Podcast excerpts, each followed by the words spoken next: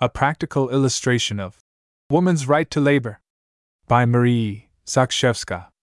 To the Hon. Samuel E. Sewall, faithful always to women and work, and one of the best friends of the New England Female Medical College, the editor gratefully dedicates this volume. The men, who are prating too on their side, cry, A woman's function plainly is to talk. What he doubts is, whether we can do the thing with decent grace we've not yet done at all. Now do it. Bring your statue, you have room.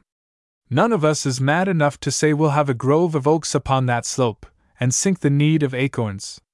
Preface It is due to myself to say that the manner in which the autobiography is subordinated to the general subject in the present volume, and also the manner in which it is veiled by the title, are concessions to the modesty of her who had the best right to decide in what fashion I should profit by her goodness, and are very far from being my own choice. Caroline H. Dall. 49, Bradford Street, Boston, October 30, 1860. Practical illustration of Woman's Right to Labor.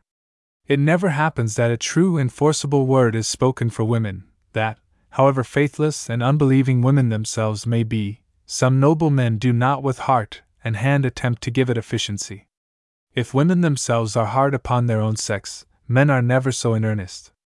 They realize more profoundly than women the depth of affection and self denial in the womanly soul, and they feel also, with crushing certainty, the real significance of the obstacles they have themselves placed in woman's way.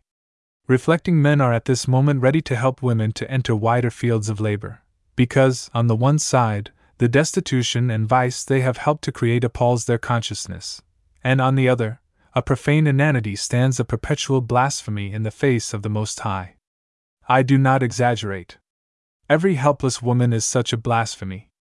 So, indeed, is every helpless man, where helplessness is not born of idiocy or calamity, but society either expects, provides for, nor defends helpless men.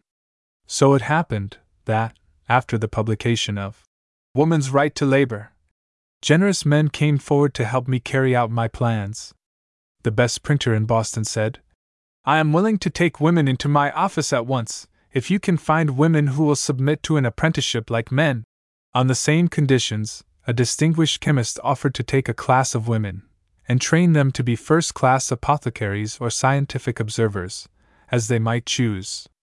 To these offers there were no satisfactory responses. Yes, said the would be printers. We will go into an office for six months, but by that time, our oldest sisters will be married, and our mothers will want us at home. An apprenticeship of six years! exclaimed the young lady of a chemical turn. I should like to learn very much, so that I could be a chemist, if I ever had to, but poison myself for six years over those fumes, not I. It is easy to rail against society and men in general, but it is very painful for a woman to confess her heaviest obstacle to success, namely, the weakness of women. The slave who dances, unconscious of degradation on the auction block, is at once the greatest stimulus and the bitterest discouragement of the anti slavery reformer. So, women, contented in ignominious dependence, restless even to insanity from the need of healthy employment and the perversion of their instincts, and confessedly looking to marriage for salvation, are at once a stimulus to exertion and an obstacle in our way. But no kind, wise heart will heed this obstacle. Having spoken plain to society, having won the sympathy of men, let us see if we cannot compel the attention of these well disposed but thoughtless damsels. Six years out of the very bloom of our lives to be spent in the printing office or the laboratory! exclaimed the dismayed band, and they flutter out of reach along the sidewalks of Beacon Street, or through the mazes of the Lancers. But what happens ten years afterward, when, from 26 to 30, they find themselves pushed off the pave, or left to blossom on the wall? Desolate, because father and brother have died, disappointed, because well founded hopes of a home or a career have failed, impoverished, because they depended on strength or means that are broken, what have they now to say to the printing office or the apothecary's shop? They enter both gladly, with quick woman's wit, learning as much in six months as men would in a year, but grumbling and discontented that, in competing with men who have spent their whole lives in preparation, they can only be paid at half wages. What does common sense demand, if not that women should make thorough preparation for trades or professions, and having taken up a resolution, should abide by all its consequences like men?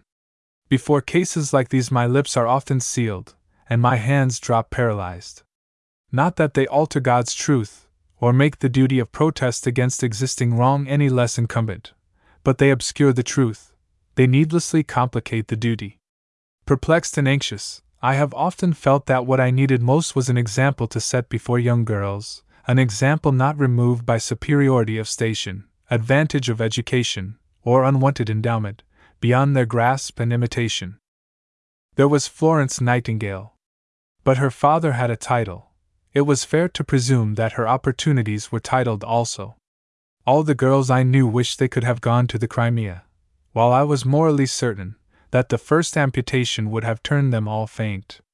There was Dorothea Dix, she had money and time. It was not strange that she had great success, for she started, a monomaniac in philanthropy, from the summit of personal independence. Mrs. John Stuart Mill, had she ever wanted bread? George Sand, the woman wasn't respectable. In short, whomsoever I named, who had pursued with undeviating perseverance a worthy career, my young friends had their objections ready. No one had ever been so poor, so ill educated, so utterly without power to help herself, as they, and provoking as these objections were, I felt that they had force. My young friends were not great geniuses, they were ordinary women, who should enter the ordinary walks of life with the ordinary steadfastness and devotion of men in the same paths, nothing more. What I wanted was an example, not too stilted to be useful, a life flowing out of circumstances not dissimilar to their own, but marked by a steady will, an unswerving purpose. As I looked back over my own life, and wished I could read them its lessons, and I looked back a good way, for I was very young, when the miserable destitution of a drunkard's wife, whom I assisted, showed me how comfortable a thing it was to rest at the mercy of the English common law, as I looked back over my long interest in the position of woman, I felt that my greatest drawback had been the want of such an example. Every practical experiment that the world recorded had been made under such peculiar circumstances, or from such a fortuitous height, that it was at once rejected as a lesson. One thing I felt profoundly as men, so they must reap, and so must women. The practical misery of the world, its terrible impurity, will never be abated till women prepare themselves from their earliest years to enter the arena of which they are ambitious, and stand there at last mature and calm, but, above all, thoroughly trained, trained also at the side of the men, with whom they must ultimately work, and not likely, therefore, to lose balance or fitness by being thrown, at the last moment, into unaccustomed relations. A great deal of nonsense has been talked lately about the unwillingness of women to enter the reading room of the Cooper Institute, where men also resort. A woman's library, in any city is one of the partial measures that I deprecate, so I only partially rejoice over the late establishment of such a library in New York.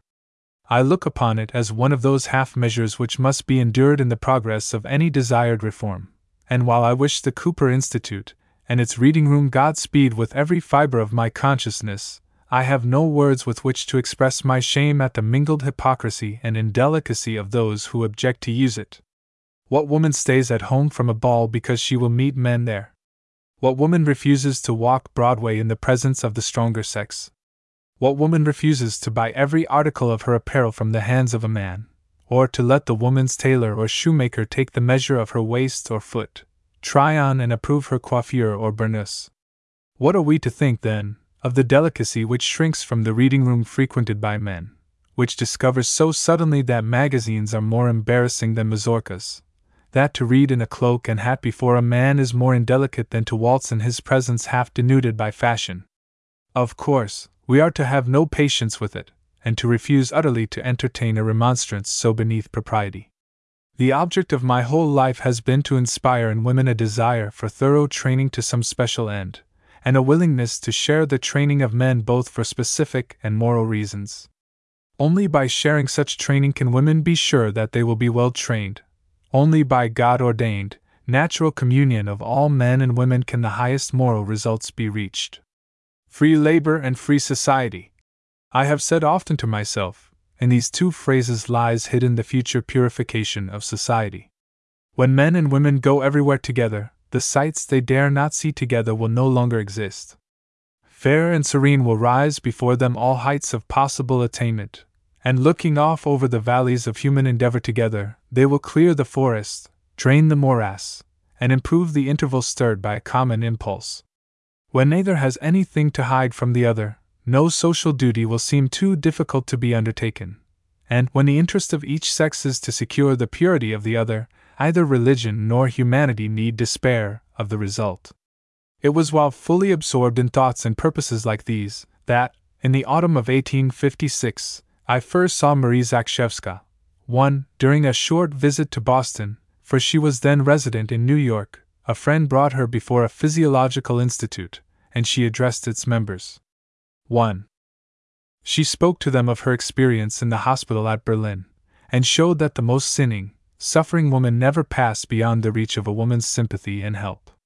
She had not, at that time, thoroughly mastered the English language, though it was quite evident that she was fluent, even to eloquence, in German. Now and then, a word failed her, and with a sort of indignant contempt at the emergency, she forced unaccustomed words to do her service, with an adroitness and determination that I never saw equaled. I got from it a new revelation of the power of the English language, she illustrated her noble and nervous thoughts with incidents from her own experience, one of which was told in a manner which impressed it forever on my consciousness. Soon after I entered the hospital, said Marie, the nurse called me to a ward where sixteen of the most forlorn objects had begun to fight with each other. The inspector and the young physicians had been called to them, but dared not enter the melee. When I arrived, pillows, chairs, footstools, and vessels had deserted their usual places, and one stout little woman, with rolling eyes and tangled hair, lifted a vessel of slops, which she threatened to throw all over me, as she exclaimed, Don't dare to come here, you green young thing. I went quietly towards her, saying gently, Be ashamed, my dear woman, of your fury. Her hands dropped. Seizing me by the shoulder, she exclaimed, You don't mean that you look on me as a woman? How else? I answered, while she retreated to her bed, all the rest standing in the attitudes into which passion had thrown them. Arrange your beds, I said, and in fifteen minutes let me return, and find everything right. When I returned, all was as I had desired, every woman standing at her bedside. The short woman was missing, but bending on each a friendly glance, I passed through the ward, which never gave me any more trouble. When, late at night, I entered my room, it was fragrant with violets. A green wreath surrounded an old Bible, and a little bouquet rested upon it. I did not pause to speculate over this sentimentality, but threw myself weary upon the bed, when a light tap at the door startled me. The short woman entered, and humbling herself on the floor, since she would not sit in my presence, entreated to be heard. You called me a woman, she said, and you pity us. Others call us by the name the world gives us. You would help us, if help were possible. All the girls love you, and are ashamed before you, and therefore I hate you. No, I will not hate you any longer. There was a time when I might have been saved, I and Joanna and Margaret and Louise. We were not bad. Listen to me. If you say there is any hope, I will yet be an honest woman. She had had respectable parents, and when twenty years old, was deserted by her lover, who left her three months pregnant. Otherwise kind, her family perpetually reproached her with her disgrace, and threatened to send her away. At last, she fled to Berlin, keeping herself from utter starvation by needlework. In the hospital to which she went for confinement, she took the smallpox. When she came out, with her baby in her arms, her face was covered with red blotches. Not even the lowest refuge was open to her, her appearance was so frightful. With her baby dragging at her empty breast, she wandered through the streets. An old hag took pity on both, and carefully nursed till health returned. Her good humor and native wit made those about her forget her ugly face. She was in a brothel, where she soon took the lead. Her child died, and she once more attempted to earn her living as a seamstress. She was saved from starvation only by her employer, who received her as his mistress. Now her luck changed, she suffered all a woman could, handled poison and the firebrand, I thought of stealing, she said, only as an amusement. It was not exciting enough for a trade. She found herself in prison, and was amused to be punished for a trifle, when nobody suspected her crime. It was horrible to listen to these details, more horrible to witness her first repentance. When I thanked her for her violets, she kissed my hands and promised to be good. While she remained in the hospital, I took her as my servant and trusted everything to her, and when finally discharged, she went out to service. She wished to come with me to America. I could not bring her, but she followed, and when I was in Cleveland, inquired for me in New York.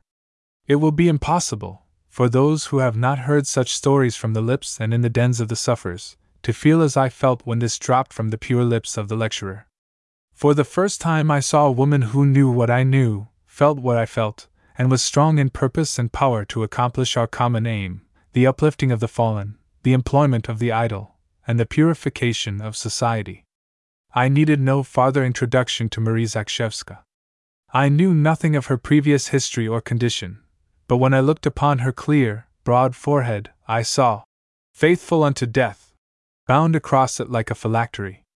I did not know how many years she had studied, but I saw thoroughness ingrained into her very muscle. I asked no questions of the clear, strong gaze that pierced the assembly, but I felt very sure that it could be as tender as it was keen. For the first time, I saw a woman in a public position, about whom I felt thoroughly at ease, competent to all she had undertaken, and who had undertaken nothing whose full relations to her sex and society she did not understand. I thanked God for the sight, and very little thought that I should see her again. She came once more, and we helped her to establish the Women's Infirmary in New York, again, and we installed her as resident physician in the New England Female Medical College. I had never felt any special interest in this college. I was willing it should exist as one of the halfway measures of which I have spoken, like the reading room in New York. But I was bent on opening the colleges which already existed to women, and I left it to others to nurse the young life of this. The first medical men, I felt assured, would never, in the present state of public opinion, take an interest in a female college, and I desired, above all things, to protect women from second rate instruction. But when Marie Zakrzewska took up her residence in Springfield Street, it was impossible to feel indifferent. Here was a woman born to inspire faith, meeting all men as her equals till they proved themselves superior, capable of spreading a contagious fondness for the study of medicine, as Dr. Black once kindled a chemical enthusiasm in Edinburgh. Often did I ponder her past life, which had left significant lines on face and form. We met seldom, always with perfect trust. Whatever I might have to say, I should have felt sure of being understood, if I had not seen her for six months, nor could she have failed to find a welcome in my heart for any words of hers. Then I heard the course of lectures which she delivered to ladies in the spring of 1860. For the first time, I heard a woman speak of scientific subjects in a way that satisfied me, nor should I have blushed to find scientific men among her audience. I had felt, from the first, that her life might do what my words never could namely, inspire women with faith to try their own experiments, give them a dignity, which should refuse to look forward to marriage as an end, while it would lead them to accept it gladly as a providential help. I did not fear that she would be untrue to her vocation, or easily forsake it for a more domestic sphere. She had not entered it, I could see, without measuring her own purpose and its use. It was with such feelings, and such knowledge of Marie, that in a private conversation, last summer with Miss Mary L.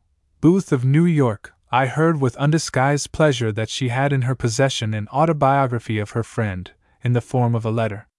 I really longed to get possession of that letter so intensely that I dared not ask to see it, but I urged Miss Booth to get consent to its publication. For, I said, no single thing will help my work, I am convinced, so much. I look forward to its publication, she replied. With great delight, it will be the sole labor of love of my literary life. But neither you nor I believe in reputations which death and posterity have not confirmed. What reasons could I urge to Marie for its present publication? The good of her own sex, I replied, and a better knowledge of the intimate relations existing between free labor and a pure society. I know nothing of our friends' early circumstances, but I cannot be mistaken in the imprint they have left. This is one of those rare cases in which a life may belong to the public before it has closed. I returned to Boston. Later in the season, Miss Booth visited Dr. Zakrzewska. Imagine my surprise when she came to me one day and laid before me the coveted manuscript. It is yours, she said, to publish if you choose. I have got Marie's consent. She gave it very reluctantly, but her convictions accord with yours, and she does not think she has any right to refuse. As for me, Miss Booth continued, I resign without regret my dearest literary privilege, because I feel that the position you have earned in reference to woman's labor entitles you to edit it. In an interview which I afterwards held with Marie Zakrzewska, she gave me to understand that, had she been of American birth, she would never have consented to the publication of her letter in her lifetime. But, she said, I am a foreigner. You who meet me and sustain me are entitled to know something of my previous history. Those whom I most loved are dead, not a word of the record can pain them, not a word but may help some life just now beginning. It will make a good sequel to Woman's Right to Labor. Only too good. I thought. May God bless the lesson! It was agreed between Miss Booth and myself that the autobiography should keep its original, simple form, to indicate how and why it was written, so I invite my friends to read it at once with me. Here is something as entertaining as a novel, and as useful as a treatise. Here is a story which must enchant the conservative, while it inspires the reformer. The somewhat hazy forms of Doctors Schmidt and Muller, the king's order to the rebellious electors, the historic prestige of a Prussian locality, all these will lend a magic charm to the plain lesson which New York and Boston need. New York, September 1857. Dear Mary, It is especially for your benefit that I write these facts of my life. I am not a great personage either through inherited qualifications or the work that I have to show to the world. Yet you may find, in reading this little sketch, that with few talents, and very moderate means for developing them, I have accomplished more than many women of genius and education would have done in my place, for the reason that confidence and faith in their own powers were wanting. And for this reason, I know that this story might be of use to others, by encouraging those who timidly shrink from the field of action, though endowed with all that is necessary to enable them to come forth and do their part in life. The fact that a woman of no extraordinary powers can make her way by the simple determination that whatever she can do she will do, must inspire those who are fitted to do much, yet who do nothing because they are not accustomed to determine and decide for themselves. I do not intend to weary you with details of my childhood, as I think that children are generally very uninteresting subjects of conversation to any except their parents, who naturally discover what is beautiful and attractive in them, and appreciate what is said in correspondence with their own feelings. I shall, therefore, only tell you a few facts of this period of my life, which I think absolutely necessary to illustrate my character and nature. I was born in Berlin, Prussia, on the 6th of September 1829, and am the eldest of a family of five sisters and one brother. My early childhood passed happily, though heavy clouds of sorrow and care at times overshadowed our family circle. I was of a cheerful disposition, and was always in good humor, even when sick. I was quiet and gentle in all my amusements, my chief delight consisting in telling stories to my sister, one year younger than myself, who was always glad to listen to these products of my imagination, which were wholly original, for no stories were told me, nor had I any children's books. My heroes and heroines were generally distinguished for some mental peculiarity, being kind or cruel, active or indolent, which led them into all sorts of adventures till it suited my caprice to terminate their career. In all our little affairs, I took the lead, planning and directing everything, while my playmates seemed to take it for granted that it was their duty to carry out my commands. My memory is remarkable in respect to events that occurred at this time, while it always fails to recall dates and names. When twenty years of age, I asked my father what sort of a festival he took me to once, in company with a friend of his with only one arm, when we walked through meadows where daisies were blossoming in millions, and where we rode in carriages that went round continually until they were wound up. My father answered, with much surprise, that it was a public festival of the cabinet makers, which was celebrated in a neighboring village, and that I was, at that time, only nineteen months old. He was so much interested in my story that I related another of my memories. One dark morning, my mother wakened me and hastened my dressing. After this was accomplished, she handed me a cup of something which I had never tasted before, and which was as disagreeable as asafoetida in later years. This was some coffee, which I had to take instead of my usual milk. Then I went with my father to the large park called Thiergarten, where we saw the sun rise.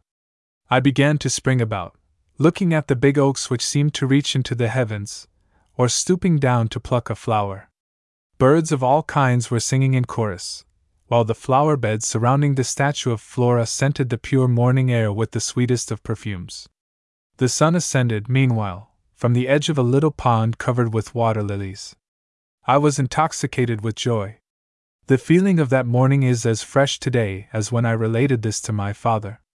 I know I walked till I got fairly tired, and we reached a solitary house beyond the park. Probably fatigue took entire possession of me, for I remember nothing more till we were on our way home, and the sun was setting. Then I begged for some large yellow plums which I saw in the stores.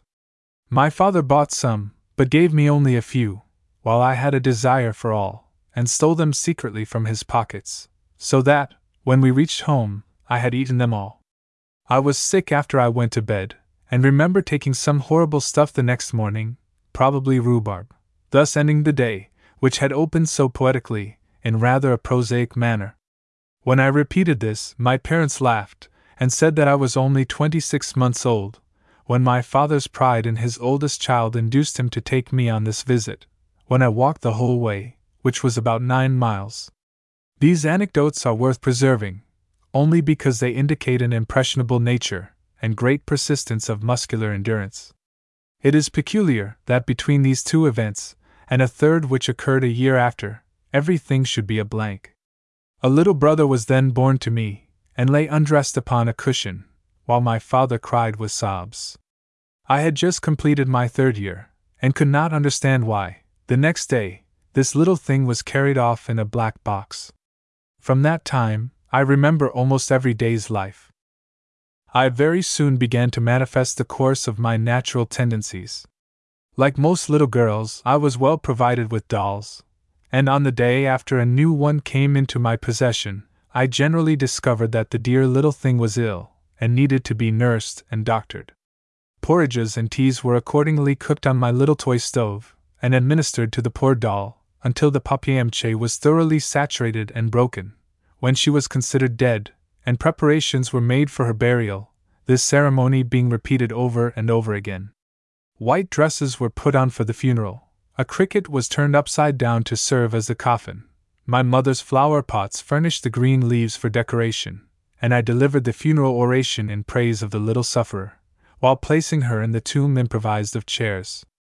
I hardly ever joined the other children in their plays, except upon occasions like these, when I appeared in the characters of doctor, priest, and undertaker, generally improving the opportunity to moralize, informing my audience that and the doll had died in consequence of disobeying her mother by going out before she had recovered from the measles, and see. Once I remember moving my audience to tears by telling them that little Anne had been killed by her brother, who, in amusing himself with picking off the dry skin after she had had the scarlatina, had carelessly torn off the real skin over the heart, as they could see, thus leaving it to beat in the air, and causing the little one to die. This happened after we had all had the scarlatina. When five years old, I was sent to a primary school. Here I became the favorite of the teacher of arithmetic, for which study I had quite a fancy. The rest of the teachers disliked me. They called me unruly because I would not obey arbitrary demands without receiving some reason, and obstinate because I insisted on following my own will when I knew that I was in the right. I was told that I was not worthy to be with my playmates, and when I reached the highest class in the school, in which alone the boys and girls were taught separately, I was separated from the latter, and was placed with the boys by way of punishment, receiving instructions with them from men, while the girls in the other class were taught by women. Here I found many friends. I joined the boys in all their sports, sliding and snowballing with them in winter, and running and playing ball in summer. With them I was merry, frank, and self possessed, while with the girls I was quiet, shy, and awkward. I never made friends with the girls, or felt like approaching them. Once only, when I was eleven years old, a girl in the young ladies' seminary in which I had been placed when eight years of age won my affection. This was Elizabeth Hohenhorst, a child of twelve, remarkably quiet, and disposed to melancholy. She was a devout Catholic, and, knowing that she was fated to become a nun, was fitting herself for that dreary destiny, which rendered her very sentimental. She was full of fanciful visions, but extremely sweet and gentle in her manners. My love for her was unbounded. I went to church in her company, was present at all the religious festivals, and accompanied her to receive religious instruction. In short, I made up my mind to become a Catholic, and if possible, a nun like herself. My parents, who were rationalists, belonging to no church, gave me full scope to follow out my own inclinations, leaving it to my nature to choose for me a fitting path. This lasted until Elizabeth went for the first time to the confessional and when the poor innocent child could find no other sin of which to speak than the friendship which she cherished for a Protestant, the priest forbade her to continue this, until I, too, had become a Catholic, reminding her of the holiness of her future career. The poor girl conscientiously promised to obey. When I came the next morning and spoke to her as usual, she turned away from me, and burst into tears. Surprised and anxious, I asked what was the matter when, in a voice broken with sobs, she told me the whole story, and begged me to become a Catholic as soon as I was fourteen years old. Never in my whole life shall I forget that morning. For a moment I gazed on her with the deepest emotion, pitying her almost more than myself, then suddenly turned coldly and calmly away, without answering a single word. My mind had awakened to the despotism of Roman Catholicism, and the Church had lost its expected convert. I never went near her again, and never exchanged another word with her. This was the only friend I had during eight and a half years of uninterrupted attendance at school. A visit that I paid to my maternal grandfather, when seven or eight years old, made a strong impression on my mind.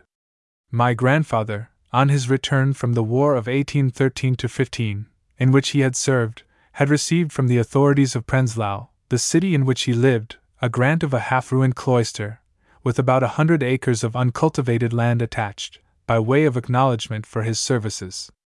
He removed thither with his family, and shortly after invited the widows of some soldiers, who lived in the city, to occupy the apartments which he did not need. The habitable rooms were soon filled to overflowing with widows and orphans, who went to work with him to cultivate the ground. It was not long before crippled and invalid soldiers arrived, begging to be allowed to repair the cloister and to find a shelter also within its walls. They were set to work at making brick, the material for which my grandfather had discovered on his land, and in about five years an institution was built, the more valuable from the fact that none lived there on charity, but all earned what they needed by cultivating the ground, having first built their own dwelling, which, at this time, looked like a palace, surrounded by trees, grass, and flowers. Here, in the evening, the old soldiers sung martial songs, or told stories of the wars to the orphans gathered about them, while resting from the labors of the day. I tell you of this institution so minutely, to prove to you how wrong it is to provide charitable homes for the poor as we provide them, homes in which the charity always humiliates and degrades the individual. Here you have an instance in which poor crippled invalids and destitute women and children established and supported themselves, under the guidance of a clear headed, benevolent man, who said, Do what you like, but work for what you need. He succeeded admirably, though he died a very poor man, his younger children becoming inmates of the establishment, until they were adopted by their relatives. When I visited my grandfather, the convent, as he insisted on calling it, rejecting any name that would have indicated a charitable institution, contained about a hundred invalid soldiers, a hundred old women, and two hundred and fifty orphans. One of the wings of the building was fitted up as a hospital, and a few of the rooms were occupied by lunatics. It was my greatest delight to take my grandfather's hand at noon, as he walked up and down the dining room, between the long tables, around which were grouped so many cheerful, hearty faces, and I stood before him with an admiration that it is impossible to describe, as he prayed, with his black velvet cap in his hand, before and after dinner, though I could not comprehend why he should thank another person for what had been done. When every one there told me that all that they had they owed to my grandfather. One afternoon, on returning from the dining room to his study, I spied on his desk a neatly written manuscript. I took it up and began to read. It was a dissertation on immortality, attempting by scientific arguments to prove its impossibility. I became greatly interested, and read on without noticing that my grandfather had left the room, nor that the large bell had rung to call the family to dinner. My grandfather, a very punctual man, who would never allow lingering, came back to call and to reprimand me, when he suddenly started on seeing the paper in my hands, and snatching it from me, tore it in pieces, exclaiming, That man is insane, and will make this child so too! A little frightened, I went to the dinner table, thinking as much about my grandfather's words as about what I had read, without daring, however, to ask who this man was. The next day, curiosity mastered fear. I asked my grandfather who had written that paper, and was told, in reply, that it was poor crazy Jacob. I then begged to see him, but this my grandfather decidedly refused, saying that he was like a wild beast, and lay, without clothes, upon the straw. I knew nothing of lunatics, and the idea of a wild man stimulated my curiosity to such an extent that, from that time, I teased my grandfather incessantly to let me see Jacob, until he finally yielded, to be rid of my importunity, and led me to the cell in which he was confined. What a spectacle presented itself in the house that I had looked on as the abode of so much comfort!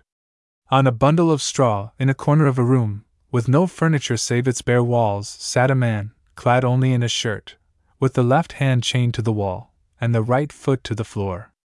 An inkstand stood on the floor by his side, and on his knee was some paper, on which he was writing. His hair and beard were uncombed, and his fine eyes glared with fury as we approached him. He tried to rise, ground his teeth, made grimaces, and shook his fist at my grandfather, who tried in vain to draw me out of the room. But, escaping from his grasp, I stepped towards the lunatic, who grew more quiet when he saw me approach, and I tried to lift the chain, which had attracted my attention. Then, finding it too heavy for me, I turned to my grandfather and asked, Does not this hurt the poor man? I had hardly spoken the words when his fury returned, and he shrieked, Have I not always told you that you were cruel to me? Must this child come to convince you of your barbarity? Yes, you have no heart. I looked at my grandfather, all my admiration of him was gone, and I said, almost commandingly, Take off these chains. It is bad of you to tie this man. The man grew calm at once, and asked imploringly to be set free, promising to be quiet and tractable if my grandfather would give him a trial. This was promised him. His chains were removed the same day, and Jacob was ever after not only harmless and obedient, but also a very useful man in the house. I never afterwards accompanied my grandfather. I had discovered a side in his nature which repelled me. I spent the remainder of my visit in the workrooms and the sick room, always secretly fearing that I should meet with some new cruelty. But no such instance ever came to my view. On my return from my grandfather's, I found that a cousin had suddenly become blind. She was soon after sent to the ophthalmic hospital, where she remained for more than a year, and during this time, I was her constant companion after school hours. I was anxious to be useful to her, and being gentler than the nurse, she liked to have me wash out the issues that were made in her back and arms. The nurse, who was very willing to be relieved of the duty, allowed me to cleanse the eyes of the girl next my cousin, and thus these cares were soon made to depend on my daily visit. Child as I was, I could not help observing the carelessness of the nurses, and their great neglect of cleanliness. One day, when the head nurse had washed the floor, leaving pools of water standing under the beds, the under nurse found fault with it, and said, I shall tell the doctor, when he comes, why it is that the patients always have colds. Do, said the head nurse. What do men understand of such matters? If they knew anything about them, they would long ago have taken care that the mattress upon which one patient dies should always be changed before another comes in. This quarrel impressed itself upon my memory, and the wish rose in my mind that some day I might be head nurse, to prevent such wrongs, and to show kindness to the poor lunatics. At the end of the year, my cousin left the hospital at the same time, trouble and constant sickness fell upon our family. My father, who held liberal opinions and was of an impetuous temperament, manifested some revolutionary tendencies, which drew upon him the displeasure of the government, and caused his dismissal, with a very small pension, from his position as military officer. This involved us in great pecuniary difficulties, for our family was large, and my father's income too small to supply the most necessary wants, while to obtain other occupation for the time was out of the question in this emergency. My mother determined to petition the city government for admission to the school of midwives established in Berlin, in order in this manner to aid in the support of the family. Influential friends of my father secured her the election, and she was admitted to the school in 1839, I being at that time ten years of age. The education of midwives for Berlin requires a two years course of study, during six months of which they are obliged to reside in the hospital, to receive instructions from the professors together with the male students. My mother went there in the summer of 1840. I went to stay at the house of an aunt, who wished my company, and the rest of the children were put out to board together. In a few weeks, my eyes became affected with weakness, so that I could neither read nor write, and I begged my mother to let me stay with her in the hospital. She applied for permission to the director, and received a favorable answer. I was placed under the care of one of the physicians, Dr. Muller, who took a great fancy to me, and made me go with him wherever he went while engaged in the hospital. My eyes being bandaged, he led me by the hand, calling me his little blind doctor. In this way I was constantly with him, hearing all his questions and directions, which impressed themselves the more strongly on my mind from the fact that I could not see, but had to gain all my knowledge through hearing alone. One afternoon, when I had taken the bandage off my eyes for the first time, Dr. Muller told me that there was a corpse of a young man to be seen in the dead house, that had turned completely green in consequence of poison that he had eaten. I went there after my rounds with him, but finding the room filled with relatives, who were busily engaged in adorning the body with flowers, I thought that I would not disturb them, but would wait until they had gone before I looked at it, and went meanwhile through the adjoining rooms. These were all freshly painted. The dissecting tables, with the necessary apparatus, stood in the center, while the bodies, clad in white gowns, were ranged on boards along the walls. I examined everything, came back, and looked to my heart's content at the poisoned young man, without noticing that not only the relatives had left, but that the prosector had also gone away. After locking up the whole building, I then went a second time to the other rooms, and looked again at everything there, and at last, when it became dark and I could not leave the house, sat down upon the floor, and went to sleep. After knocking for half an hour at the door, in the hope that some passer might hear, my mother, who knew that I had gone with Dr. Muller, did not trouble herself about me until nine o'clock, when she grew uneasy at my stay, and thinking that he might have taken me to his rooms, went there in search of me, but found that he was out, and that the doors were locked. She then inquired of the people in the house whether they knew anything about me, and was told that they had last seen me going into the dead house. Alarmed at this intelligence, my mother hastened to the prosector, who unwillingly went with her to the park in which the dead house stood, assuring her all the way that I could not possibly be there. When, on opening the door, he saw me sitting close by, on the floor, fast asleep. In a few days after this adventure, I recovered the use of my eyes. As it was at this time the summer vacation, in which I had no school tasks, I asked Dr. Muller for some books to read. He inquired what kind of books I wanted.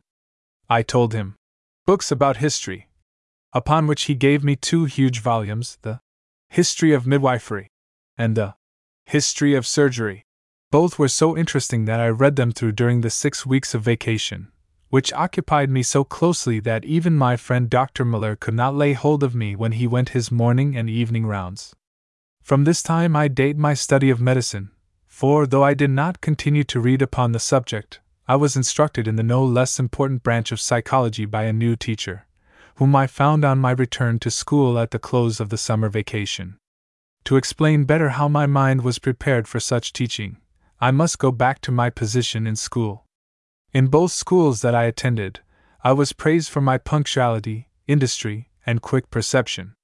Beloved I was in either, on the contrary, I was made the target for all the impudent jokes of my fellow pupils, ample material for which was furnished in the carelessness with which my hair and dress were usually arranged, these being left to the charge of a servant, who troubled herself very little about how I looked, provided that I was whole and clean. The truth was, I often presented a ridiculous appearance, and once I could not help laughing heartily at myself, on seeing my own face by accident in a glass, with one braid of hair commencing over the right eye, and the other over the left ear. I quietly hung a map over the glass to hide the ludicrous picture, and continued my studies, and most likely appeared in the same style the next day. My face, besides, was neither handsome, nor even prepossessing, a large nose overshadowing the undeveloped features, and I was ridiculed for my ugliness, both in school and at home, where an aunt of mine, who disliked me exceedingly, always said, in describing plain people, almost as ugly as Marie. Another cause arose to render my position at school still more intolerable. In consequence of the loss of his position in the army, my father could no longer afford to pay my school bills, and was about, in consequence, to remove me from school, when the principal offered to retain me without pay, although she disliked me, and did not hesitate to show it, any more than to tell me, whenever I offended her, that she would never keep so ugly and naughty a child without being paid for it, were it not for the sake of so noble a father. These conditions and harsh judgments made me a philosopher. I heard myself called obstinate and wilful, only because I believed myself in the right, and persisted in it. I felt that I was not maliciously disposed towards anyone, but wished well to all, and I offered my services not only willingly, but cheerfully, wherever they could be of the least use, and saw them accepted, and even demanded, by those who could not dispense with them, though they shunned and ridiculed me the same as before. I felt that they only sought me when they needed me. This made me shrink still more from their companionship, and when my sister did not walk home from school with me, I invariably went alone. The idea that I might not wish to attach myself to playmates of this sort never occurred to anyone, but I was constantly reproached with having no friends among my schoolfellows, and was told that no one could love so disagreeable and repelling a child. This was a severe blow to my affectionate nature, but I bore it calmly, consoling myself with the thought that they were wrong, that they did not understand me, and that the time would come when they would learn that a great, warm heart was concealed beneath the so called repulsive exterior. But however soothing all this was for the time, a feeling of bitterness grew up within me. I began to be provoked at my ugliness, which I believed to be excessive. I speculated why parents so kind and good as mine should be deprived of their means of support, merely because my father would not consent to endure wrong and imposition. I was indignant at being told that it was only for my father's sake that I was retained in a school where I tried to do my best, and where I always won the highest prizes, and I could not see why, at home, I should be forced to do housework when I wanted to read, while my brother, who wished to work, was compelled to study.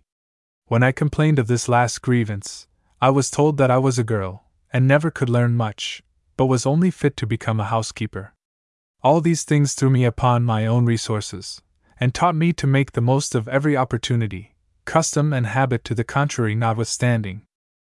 It was at this juncture that I found, on my return to school, the psychologic instructor of whom I have spoken, and a newly engaged teacher of history, geography, and arithmetic all of which were my favorite studies. With this man I formed a most peculiar friendship, he being twenty years older than myself, and in every respect a highly educated man. I, a child of twelve, neglected in everything except in my common school education. He began by calling my attention to the carelessness of my dress and the rudeness of my manners, and was the first one who ever spoke kindly to me on the subject. I told him all my thoughts, that I did not mean to be disagreeable, but that every one thought that I could not be otherwise, that I was convinced that I was good enough at heart, and that I had at last resigned myself to my position as something that could not be helped. my new friend lectured me on the necessity of attracting others by an agreeable exterior and courteous manners, and proved to me that I had unconsciously repelled them by my carelessness, even when trying the most to please. His words made a deep impression on me. I thanked him for every reproach, and strove to do my best to gain his approbation. Henceforth, my hair was always carefully combed, my dress nicely arranged, and my collar in its place. And, as I always won the first prizes in the school, two of the other teachers soon grew friendly towards me, and began to manifest their preference quite strongly. In a few months, I became a different being. The bitterness that had been growing up within me gradually disappeared, and I began to have confidence in myself, and to try to win the companionship of the other children. But a sudden change took place in my schoolmates, who grew envious of the preference shown me by the teachers. Since they could no longer ridicule me for the carelessness of my dress, they now began to reproach me for my vanity, and to call me a coquette, who only thought of pleasing through appearances. This blow was altogether too hard for me to bear. I knew that they were wrong, for, with all the care I bestowed on my dress, it was not half so fine as theirs, as I had but two calico dresses, which I wore alternately, a week at a time, through the summer. I was again repelled from them, and at noon, when the rest of the scholars went home, I remained with my teacher friend in the schoolroom, assisting him in correcting the exercises of the pupils. I took the opportunity to tell him of the curious envy that had taken possession of the girls, upon which he began to explain to me human nature and its fallacies, drawing inferences therefrom for personal application. He found a ready listener in me. My inclination to abstract thought, combined with the unpleasant experience I had had in life, made me an attentive pupil, and fitted me to comprehend his reasoning in the broadest sense. For fifteen months, I thus spent the noon hour with him in the schoolroom, receiving lessons in and reasoning upon concrete and abstract matters that have since proved of far more psychologic value to me than ten years of reading on the same subjects could do. A strong attachment grew up between us, he became a necessity to me, and I revered him like an oracle. But his health failed, and he left the school at the end of these fifteen months, in a consumption. Shortly after, he sent to the school for me one morning to ask me to visit him on his deathbed. I was not permitted to leave the class until noon, when, just as I was preparing to go, a messenger came to inform the principal that he had died at eleven. This blow fell so heavily upon me that I wished to leave the school at once. I was forced to stay three weeks longer, until the end of the quarter when I left the schoolroom on the 1st of April 1843, at the age of 13 years and 7 months, and never entered it again. On the same day that I quitted my school, an aunt, with whom I was a favorite, was attacked with a violent hemorrhage from the lungs, and wished me to come to stay with her. This suited my taste. I went, and for a fortnight was her sole nurse. Upon my return home, my father told me that, having quitted school, I must now become a thorough housekeeper, of whom he might be proud, as this was the only thing for which girls were intended by nature. I cheerfully entered upon my new apprenticeship, and learned how to sweep, to scrub, to wash, and to cook. This work answered very well as long as the novelty lasted, but as soon as this wore off, it became highly burdensome. Many a forenoon, when I was alone, instead of sweeping and dusting, I passed the hours in reading books from my father's library, until it grew so late that I was afraid that my mother, who had commenced practice, would come home and scold me for not attending to my work, when I would hurry to get through, doing everything so badly that I had to hear daily that I was good for nothing and a nuisance in the world. And that it was not at all surprising that I was not liked in school, for nobody could ever like or be satisfied with me. Meanwhile, my mother's practice gradually increased, and her generous and kindly nature won the confidence of hundreds, who, wretchedly poor, found in her not only a humane woman, but a most skilful practitioner. The poor are good judges of professional qualifications. Without the aid that money can buy, without the comforts that the wealthy hardly heed, and without friends whose advice is prompted by intelligence, they must depend entirely upon the skill and humanity of those to whom they apply. Their life and happiness are placed in the hands of the physician, and they jealously regard the one to whom they entrust them. None but a good practitioner can gain fame and praise in this class, which is thought so easily satisfied. It is often said, Oh, those people are poor, and will be glad of any assistance. Far from it. There is no class so entirely dependent for their subsistence upon their strength and health. These constitute their sole capital, their stock in trade, and when sick, they anxiously seek out the best physicians, for, if unskilfully attended, they may lose their all, their fortune, and their happiness. My mother went everywhere, both night and day, and it soon came to pass that when she was sent for, and was not at home, I was deputed to go in search of her.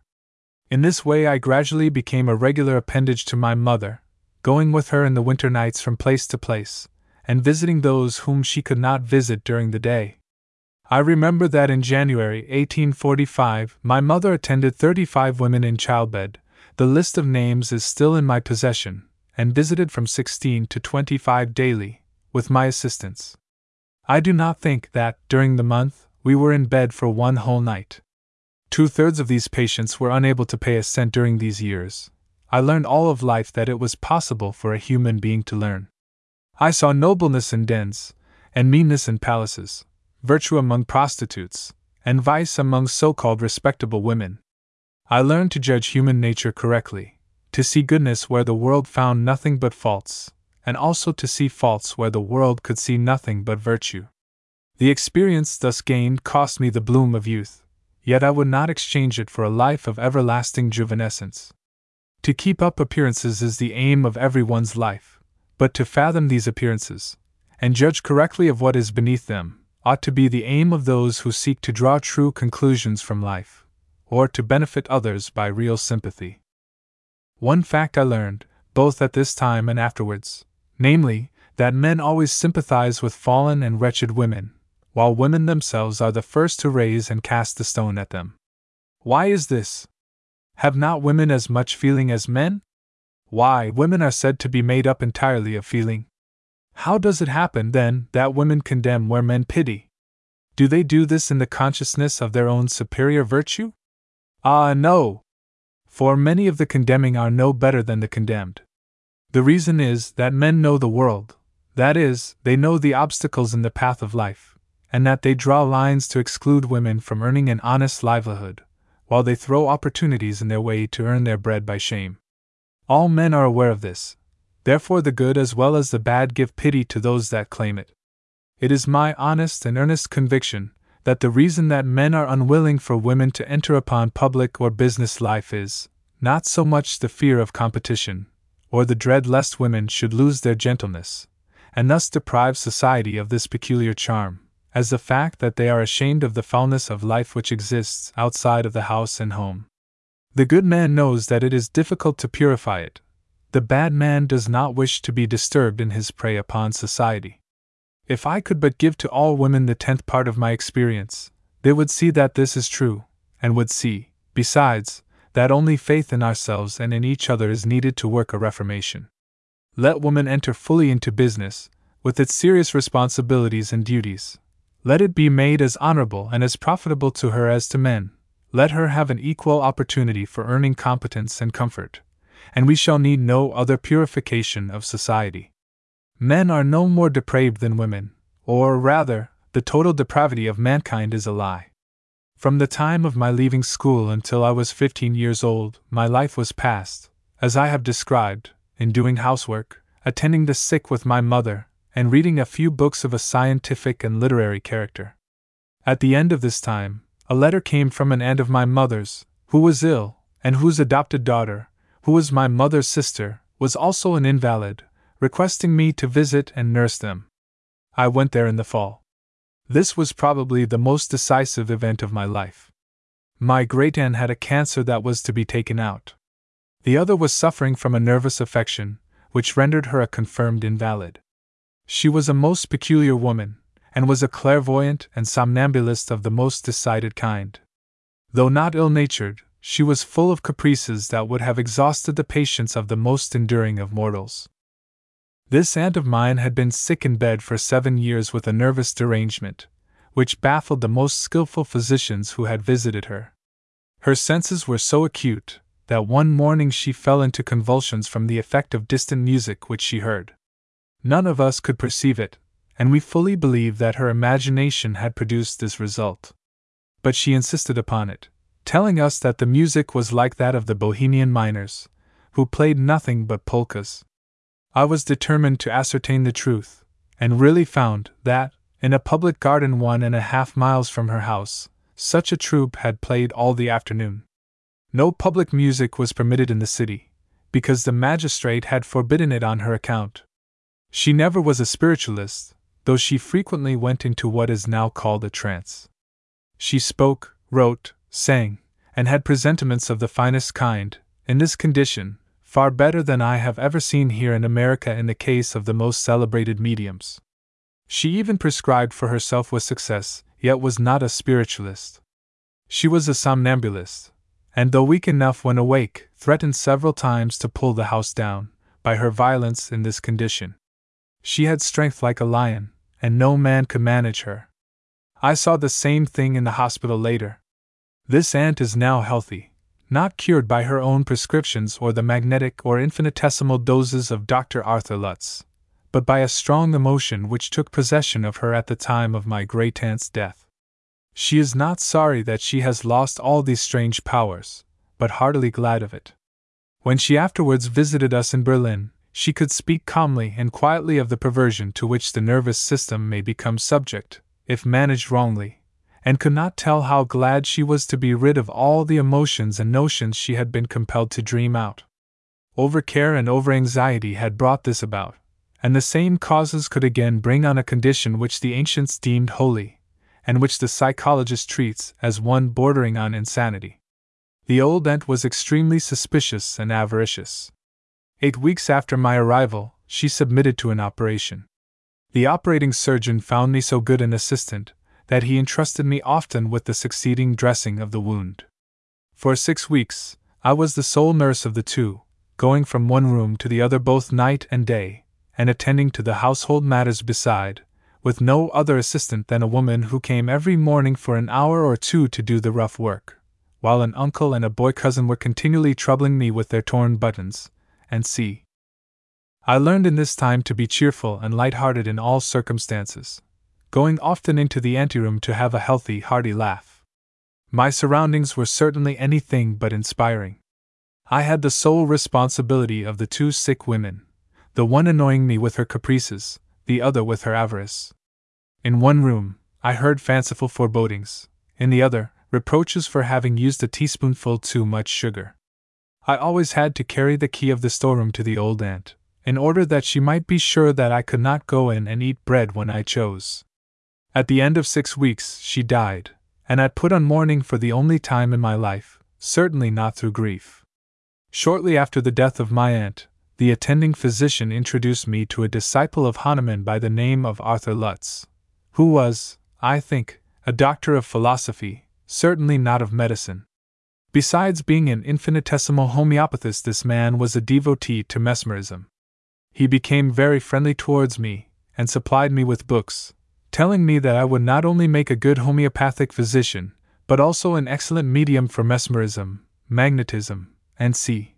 At all events, I was glad to get the books, which I read industriously, while he constantly supplied me with new ones, so that I had quite a library when he left the place, which he did before my return. He, too, lived in Berlin, and inquired my residence, promising to visit me there, and to teach me the art he practiced. I remained with my aunt until late in the spring, when my health failed, and I returned home. I was very ill for a time with brain fever, but at last recovered, and set to work industriously to search for information in respect to the human body. Dr. Lutze kept his word. He visited me at my home, gave me more books, and directed my course of reading. But my father, who had become reconciled to my inclination to assist my mother, was opposed to homeopathy, and especially opposed to Dr. Arthur Lutze. He even threatened to turn him out of the house, if I permitted him to visit me again, and burned all my books, except one that I snatched from the flames. From this time, I was resolved to learn all that I could about the human system. I read all the books on the subject that I could get, and tried besides to educate myself in other branches. My father was satisfied with this disposition, and was glad to hear me propose to have a French teacher in the house, both for my sake and for that of the other children. I studied in good earnest by myself at the same time, going through the usual discipline of German girls. I learned plain sewing, dressmaking, and the management of the household, but was allowed to use my leisure time as I pleased. When my sisters went skating, I remained at home to study. When they went to balls and theaters, I was thought the proper person to stay to watch the house. Having become so much older, I was now of great assistance to my mother in her business. No one complained any longer of my ugliness or my rudeness. I was always busy, and when at liberty, always glad to do what I could for others. And though these years were full of hardships, I consider them among the happiest of my life. I was as free as it was possible for any German girl to be. My household duties, however, continued distasteful to me, much to the annoyance of my father, who still contended that this was the only sphere of woman. From being so much with my mother, I had lost all taste for domestic life. Anything out of doors was preferable to the monotonous routine of the household. I at length determined to follow my inclinations by studying, in order to fit myself to become a practitioner of midwifery, as is usual in Berlin. My father was satisfied, and pleased with this idea, which opened the way to an independent, respectable livelihood, for he never really wished to have us seek this in marriage. My mother did not like my resolution at all. She practiced, not because she liked the profession, but because in this way she obtained the means of being independent and of aiding in the education of the children.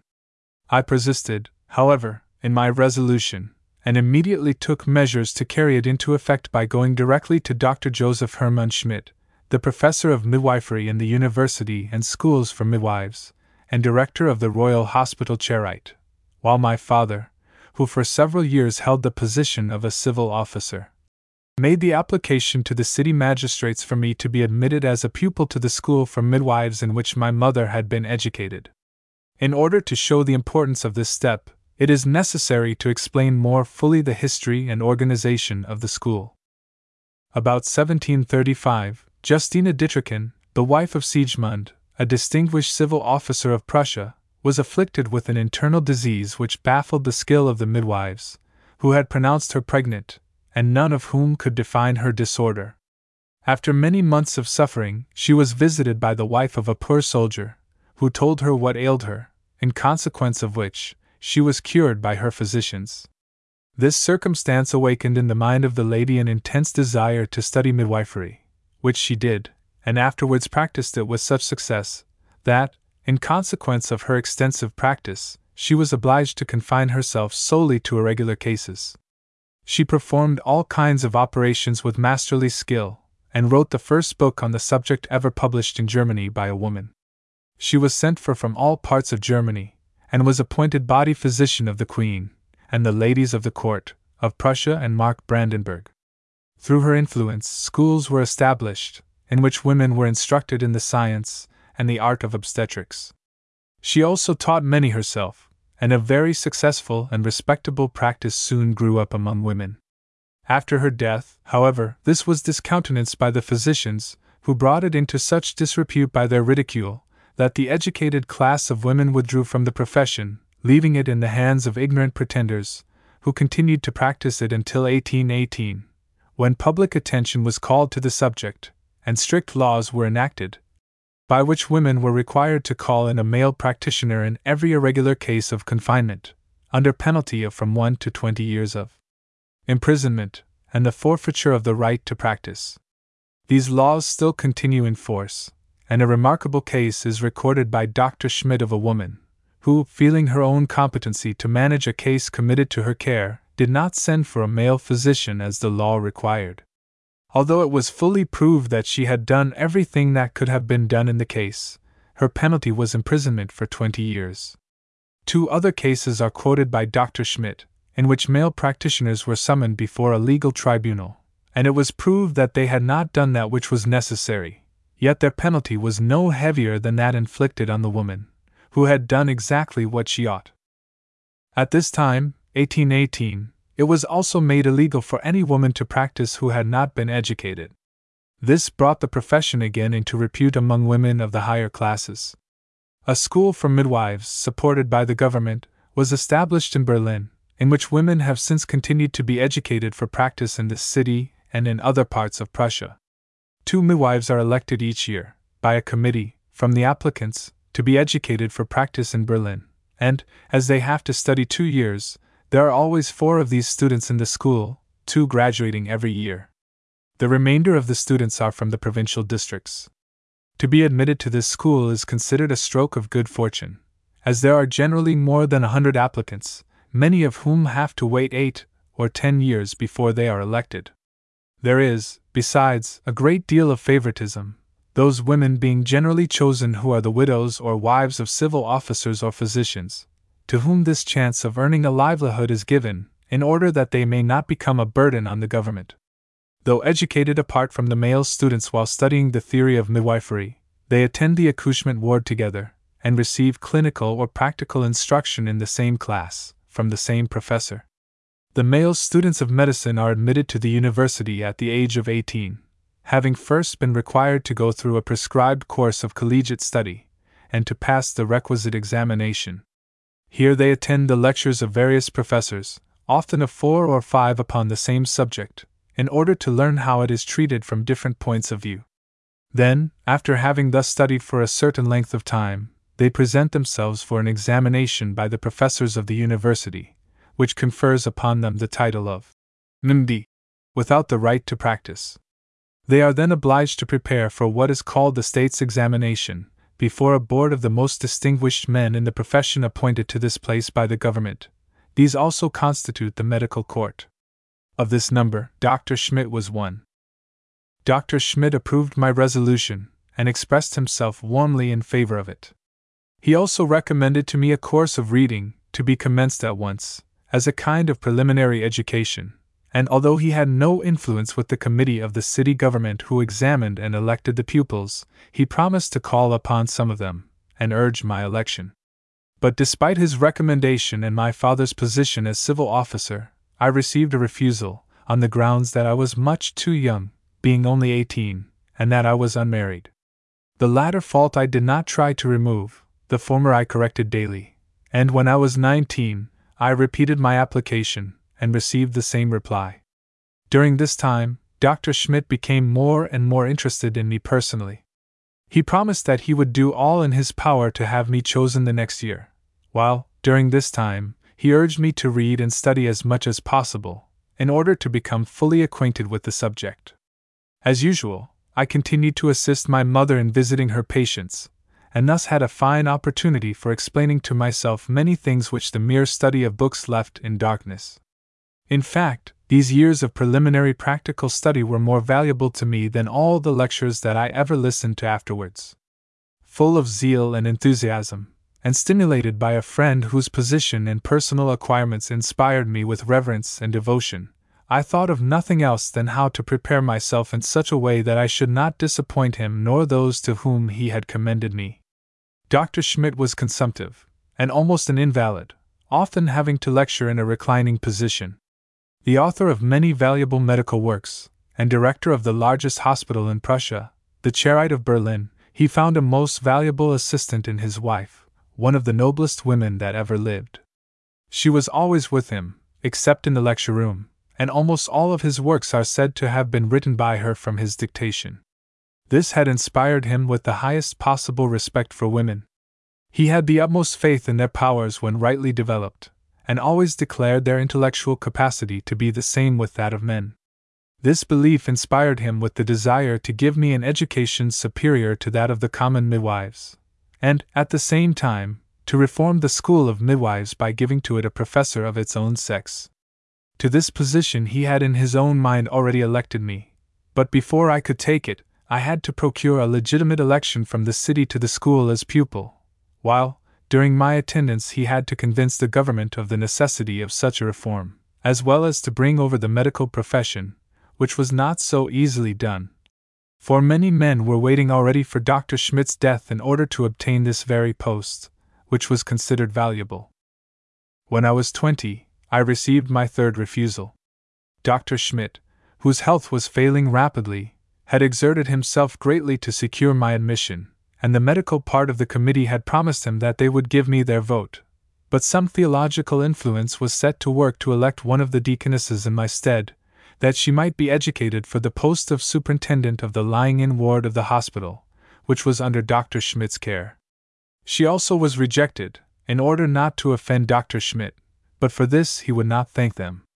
No sooner had I carried him the letter of refusal than he ordered his carriage, and proceeding to the royal palace, obtained an audience of the king, to whom he related the refusal of the committee to elect me, on the ground that I was too young and unmarried, and entreated of him a cabinet order which should compel the city to admit me to the school, adding, that he saw no reason why Germany, as well as France, should not have and be proud of a La Chapelle. The king, who held Dr. Schmidt in high esteem, gave him at once the desired order, and I became legally the student of my friend, though his praise procured me intense vexation, for my name was dropped entirely, and I was only spoken of as La Chapelle II, which would by no means have been unpleasant had I earned the title, but to receive it sneeringly in advance, before having been allowed to make my appearance publicly, was indeed unbearable. On the third day after his visit to the king, Dr. Schmidt received me into the class, and introduced me to it as his future assistant teacher.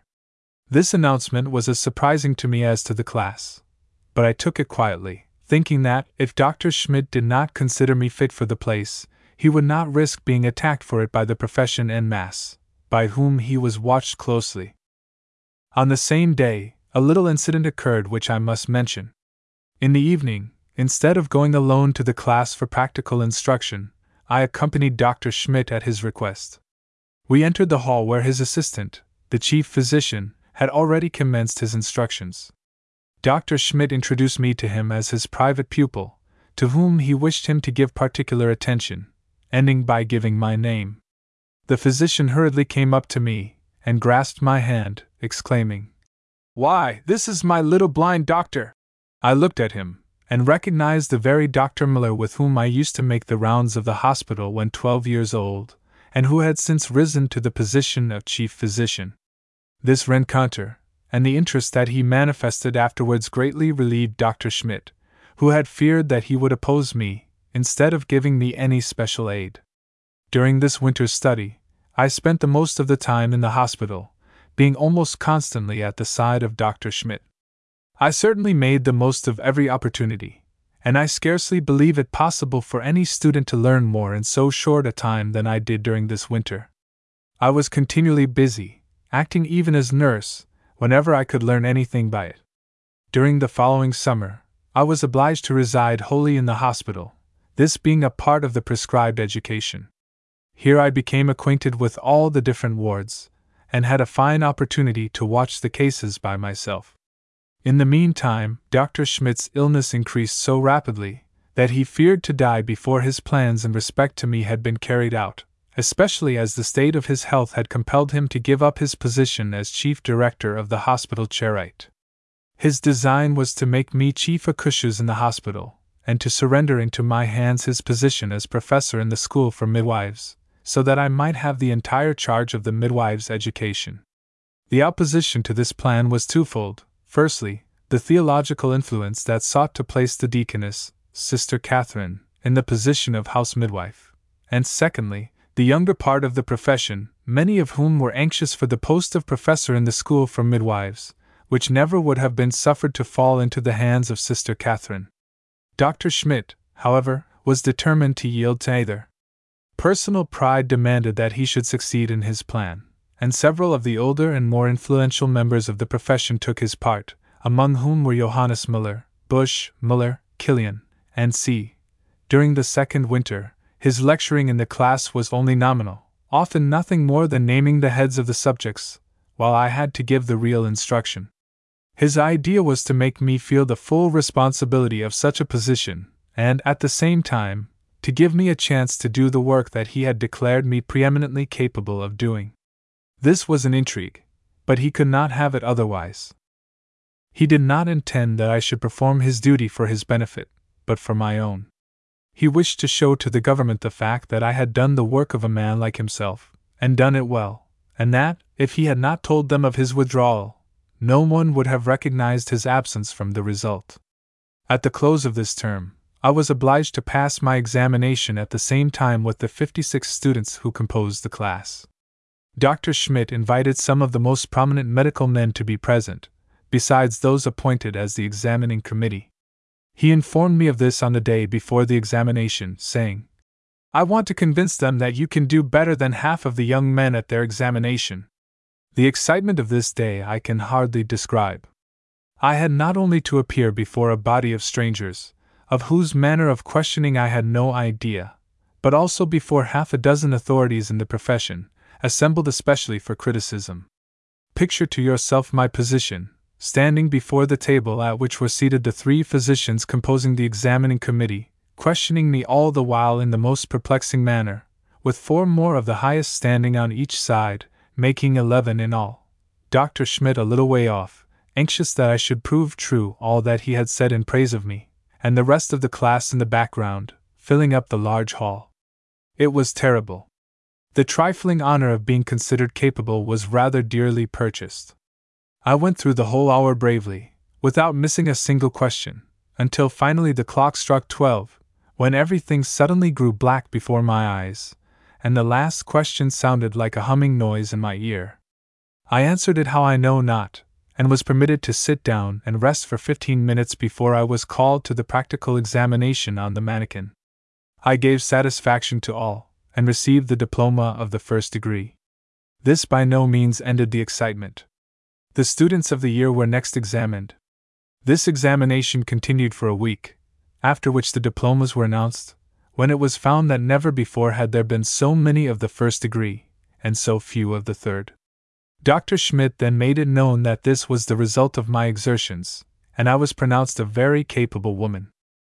This acknowledgement having been made by the medical men present at the examination, Dr. Schmidt thought it would be an easy matter to get me installed into the position for which I had proved myself capable. But such could not be the case in a government ruled by hypocrisy and intrigue.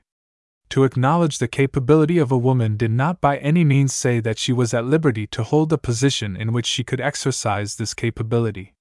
German men are educated to be slaves to the government. Positive freedom is comprehended only by a few. They generally struggle for a kind of negative freedom, namely, for themselves, for each man, however much he may be inclined to show his subserviency to those superior in rank, thinks himself the lord of creation, and, of course, regards woman only as his appendage. How can this lord of creation, being a slave himself, look upon the free development and demand of recognition of his appendage otherwise than as a nonsense, or usurpation of his exclusive rights? And among these lords of creation, I heartily dislike that class which not only yield to the influence brought upon them by government, but who also possess an infinite amount of narrowness and vanity, united to as infinite servility to money and position.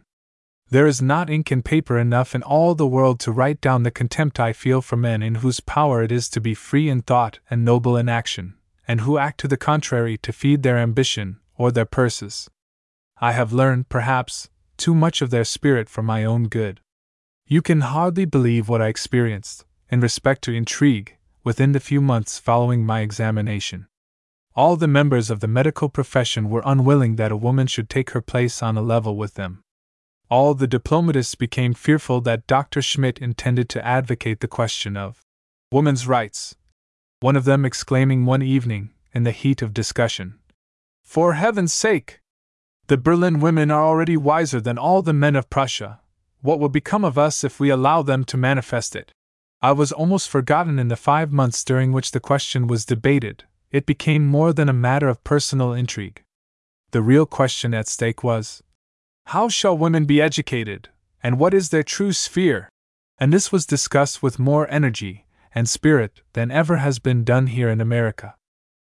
Scores of letters were written by Dr. Schmidt to convince the government that a woman could really be competent to hold the position in question, and that I had been pronounced so by the whole faculty.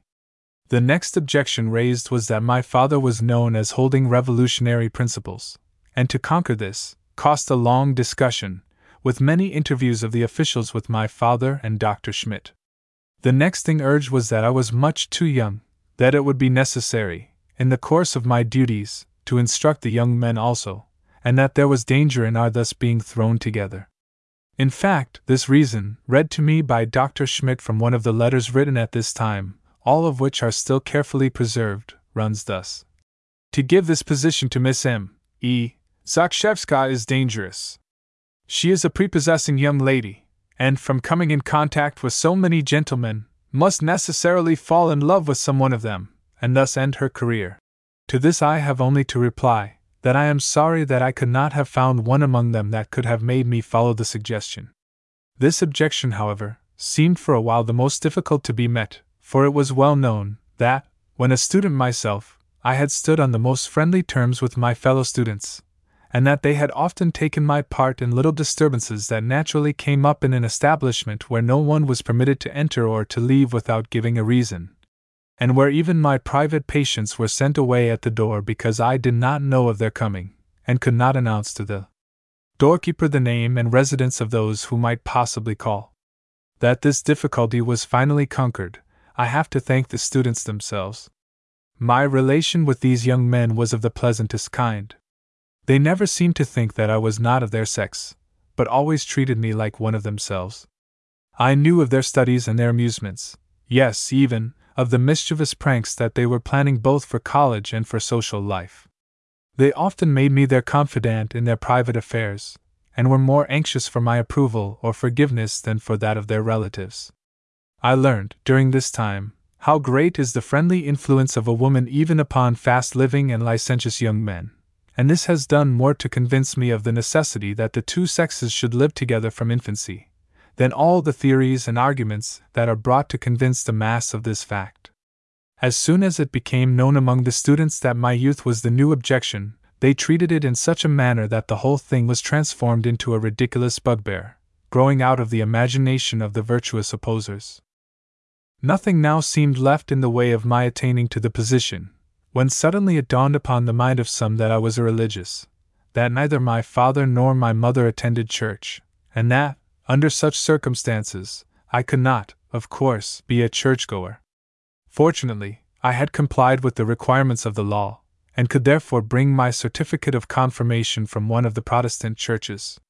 By the advice of Dr. Schmidt, I commenced to attend church regularly, and continued until a little incident happened which I must relate here. One Sunday, just after the sermon was over, I remembered that I had forgotten to give instructions to the nurse in respect to a patient, and left the church without waiting for the end of the service. The next morning, I was summoned to answer to the charge of leaving the church at an improper time. The inquisitor, who was one of those who had accused me of irreligion, being vexed that I contradicted him by going to church regularly, was anxious to make me confess that I did not care for the service. But I saw through his policy as well as his hypocrisy, and simply told him the truth namely, that I had forgotten important business, and therefore thought it excusable to leave as soon as the sermon was over.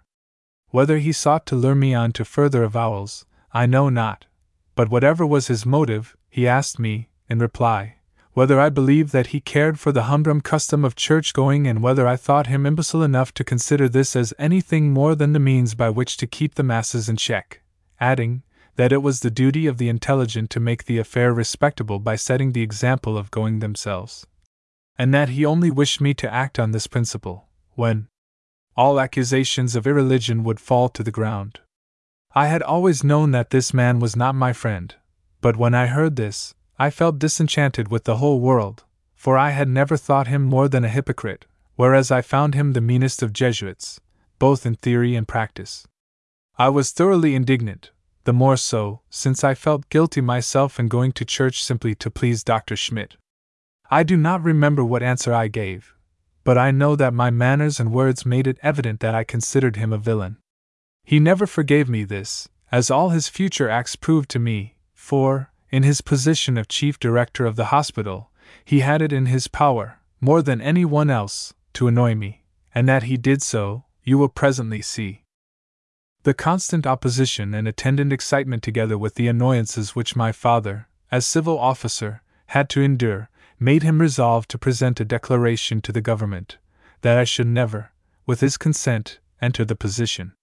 He had become so tired of my efforts to become a public character in my profession that he suddenly conceived the wish to have me married now, take for a moment into consideration the facts that I was but twenty two years of age, full of sanguine enthusiasm for my vocation, and strong in the friendship of Dr. Schmidt.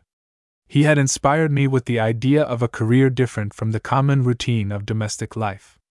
My mother, overcoming her repugnance to my entering my profession, had been my best friend, encouraging me steadily, while my father, yielding to the troubles that it involved, had become disgusted with it, and wished me to abandon my career.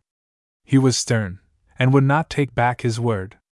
I could do nothing without his consent, while Dr. Schmidt had finally overcome all difficulties, and had the prospect of victory if my father would but yield.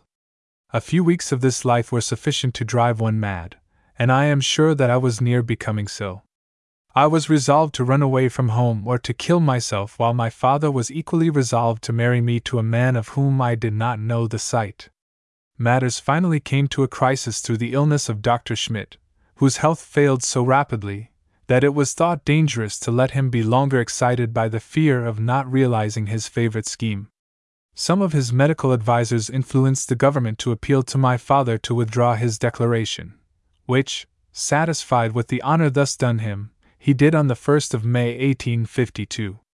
On the 15th of May, I received my legal installment to the position for which Dr. Schmidt had designed me. The joy that I felt was great beyond expression. A youthful enthusiast of 22, I stood at the height of my wishes and expectations. I had obtained what others only could obtain after the protracted labor of half a lifetime, and already I saw myself in imagination occupying the place of Dr. Schmidt's aspirations, that of a German La Chapelle. No one that has not passed at the same age through the same excitement can ever comprehend the fullness of my rejoicing, which was not wholly selfish, for I knew that nothing in the world would please Dr. Schmidt so much as this victory. The wildest joy of an accepted suitor is a farce compared to my feelings on the morning of that 15th of May. I was reconciled to my bitterest opponents. I could even have thanked them for their opposition, since it had made the success so much the sweeter. Not the slightest feeling of triumph was in my heart, all was happiness and rejoicing, and it was in this condition of mind and heart that I put on my bonnet and shawl to carry the good news to Dr. Schmidt. Without waiting to be announced, I hastened to his parlor, where I found him sitting with his wife upon the sofa. I did not walk but flew towards them and threw the letter upon the table, exclaiming, There is the victory! Like a conflagration, my joy spread to Dr. Schmidt as well as to his wife, who thought that she saw in these tidings a cup of new life for her husband. I only stayed long enough to accept their congratulations. Dr. Schmidt told me to be sure to come the next morning to enter legally upon my duties at his side.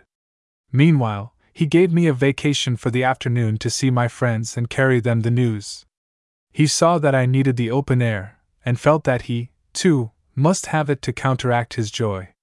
I went to tell my father and several friends, and spent the day in blissful ignorance of the dreadful event that was transpiring. The next morning, at seven o'clock, I left home to go to my residence in the hospital. I had not slept during the night. The youthful fire of enthusiasm burned too violently to allow me any rest. The old doorkeeper opened the door for me, and gazed at me with an air of surprise. What is the matter? I asked. I am astonished to see you so cheerful, said he. Why? I asked with astonishment. Don't you know that Dr. Schmidt is dead? was the answer. Dr. Schmidt dead. I trembled, I staggered, I fell upon a chair. The beautiful entrance hall, serving also as a greenhouse during the winter, filled in every place with flowers and tropical fruit, faded from my eyes, and in its stead I saw nothing but laughing faces, distorted with scorn and mockery. A flood of tears cooled the heat of my brain, and a calmness like that of death soon took possession of me. I had fallen from the topmost height of joy and happiness to the profoundest depth of disappointment and despair. If there were nothing else to prove the strength of my mind, the endurance of this sudden change would be sufficient. I went at once to Dr. Schmidt's residence in the hospital park, where I met him again, not as I had expected an hour before, ready to go with me to the hospital department which I was henceforth to superintend, but a corpse. After I had left the day before, he had expressed a wish to go into the open air, he being not much less excited than myself. Mrs. Schmidt ordered the carriage, and they drove to the large park.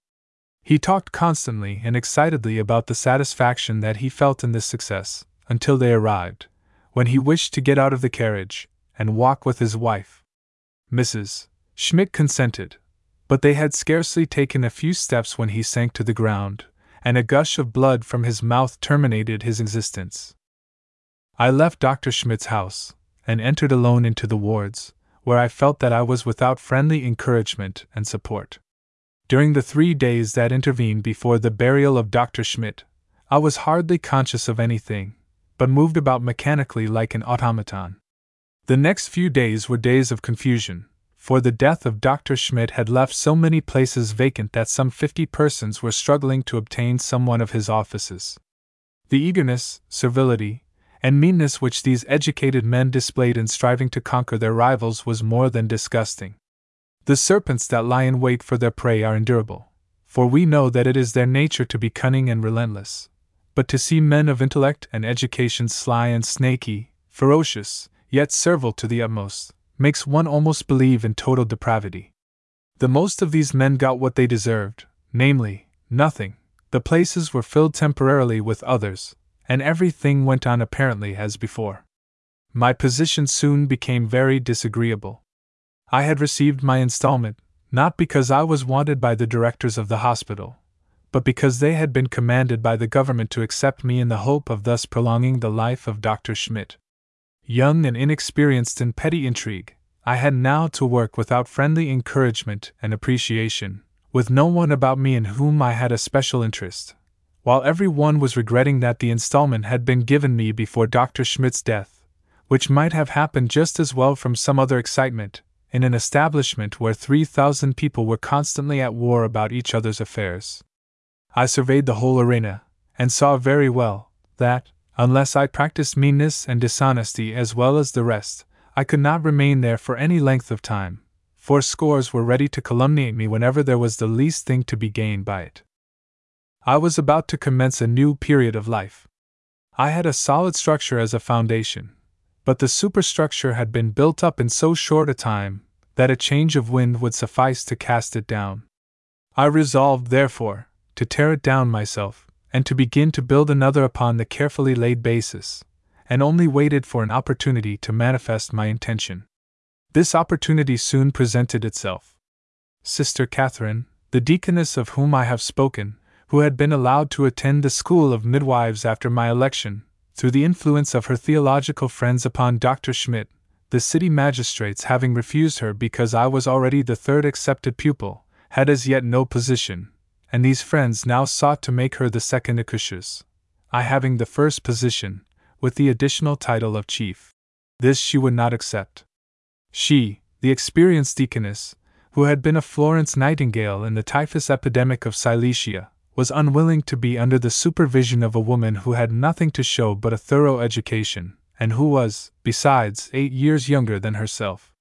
Her refusal made my enemies still more hostile. Why they were so anxious for her services, I can only explain by supposing that the directors of the hospital wished to annoy Pastor Fliedner, the originator of the Kaiserswerth sisterhood, for, in placing Sister Catherine in this position, they robbed him of one of the very best nurses that he ever had in his institution.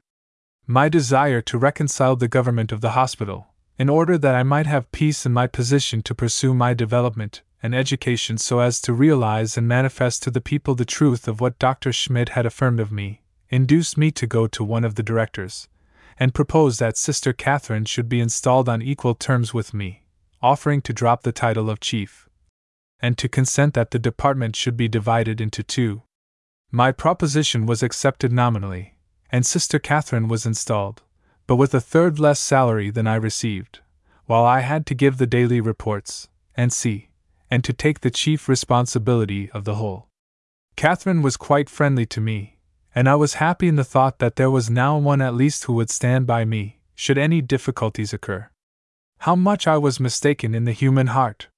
This pious, sedate woman, towards whom my heart yearned with friendship, was my greatest enemy, though I did not know it until after my arrival in America.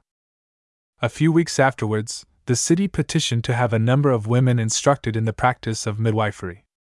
These women were all experienced nurses, who had taken the liberty to practice this art to a greater or less extent from what they had learned of it while nursing, and to put an end to this unlawful practice, they had been summoned before an examining committee, and the youngest and best educated chosen to be instructed as the law required. Dr. Muller, the pathologist, was appointed to superintend the theoretical, and Dr. Ebert the practical, instruction. Dr. Muller, who never had given this kind of instruction before, and who was a special friend of mine, immediately surrendered the whole into my hands, while Dr. Ebert, whose time was almost wholly absorbed in the department of the diseases of children, appointed me as his assistant. Both gentlemen gave me certificates of this when I determined to emigrate to America. The marked preference for my wards that had always been shown by the male students was shared by these women when they came. Sister Catherine was neither ambitious nor envious, yet she felt that she was the second in place. Doctors Muller and Ebert never addressed themselves to her, either did they impress the nurses and the servants with the idea that she was anything more than the head nurse. All these things together made her a spy, and though nothing happened for which I could be reproved, all that I said and did was watched and secretly reported. Under a despotic government, the spy is as necessary as the corporal.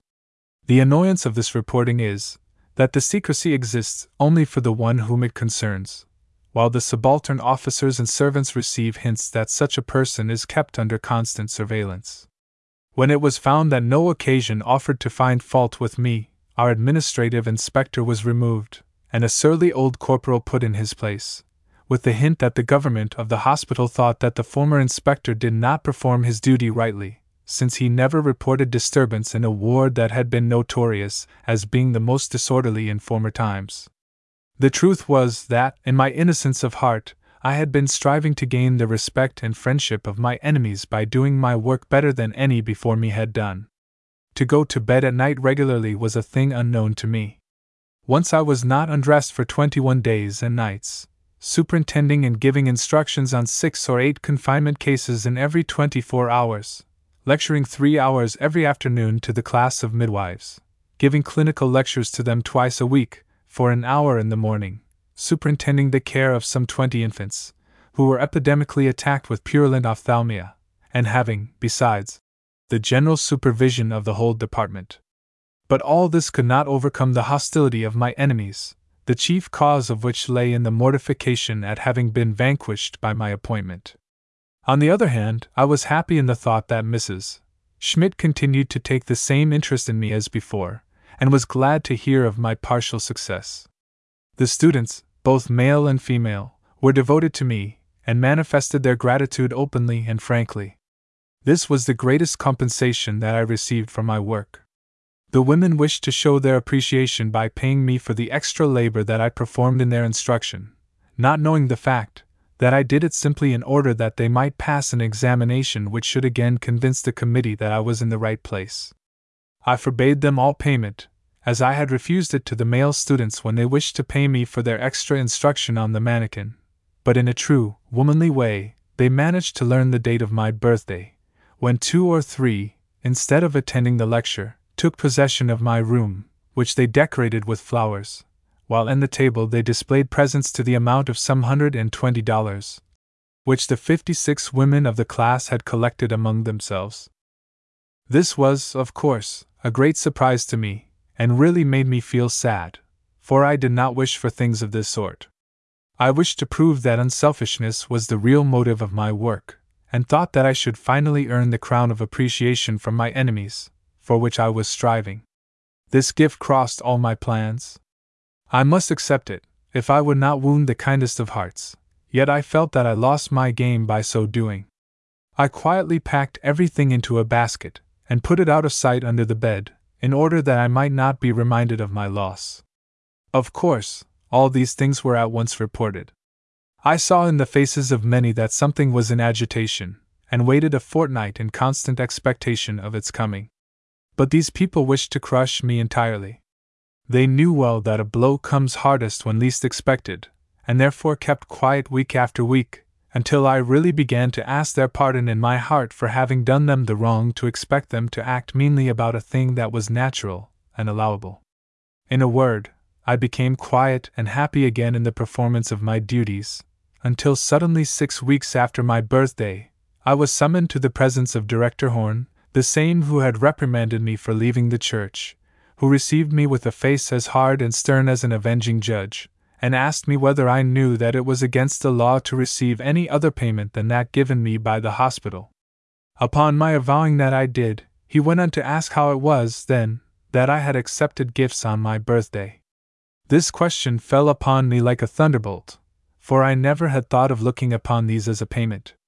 Had these women paid me for the instruction that I gave them beyond that which was prescribed, they ought each one to have given me the value of the presents. I told him this in reply, and also how disagreeable the acceptance had been to me, and how ready I was to return the whole at his command, since it had been my desire to prove not only my capability, but my unselfishness in the work. The man was ashamed.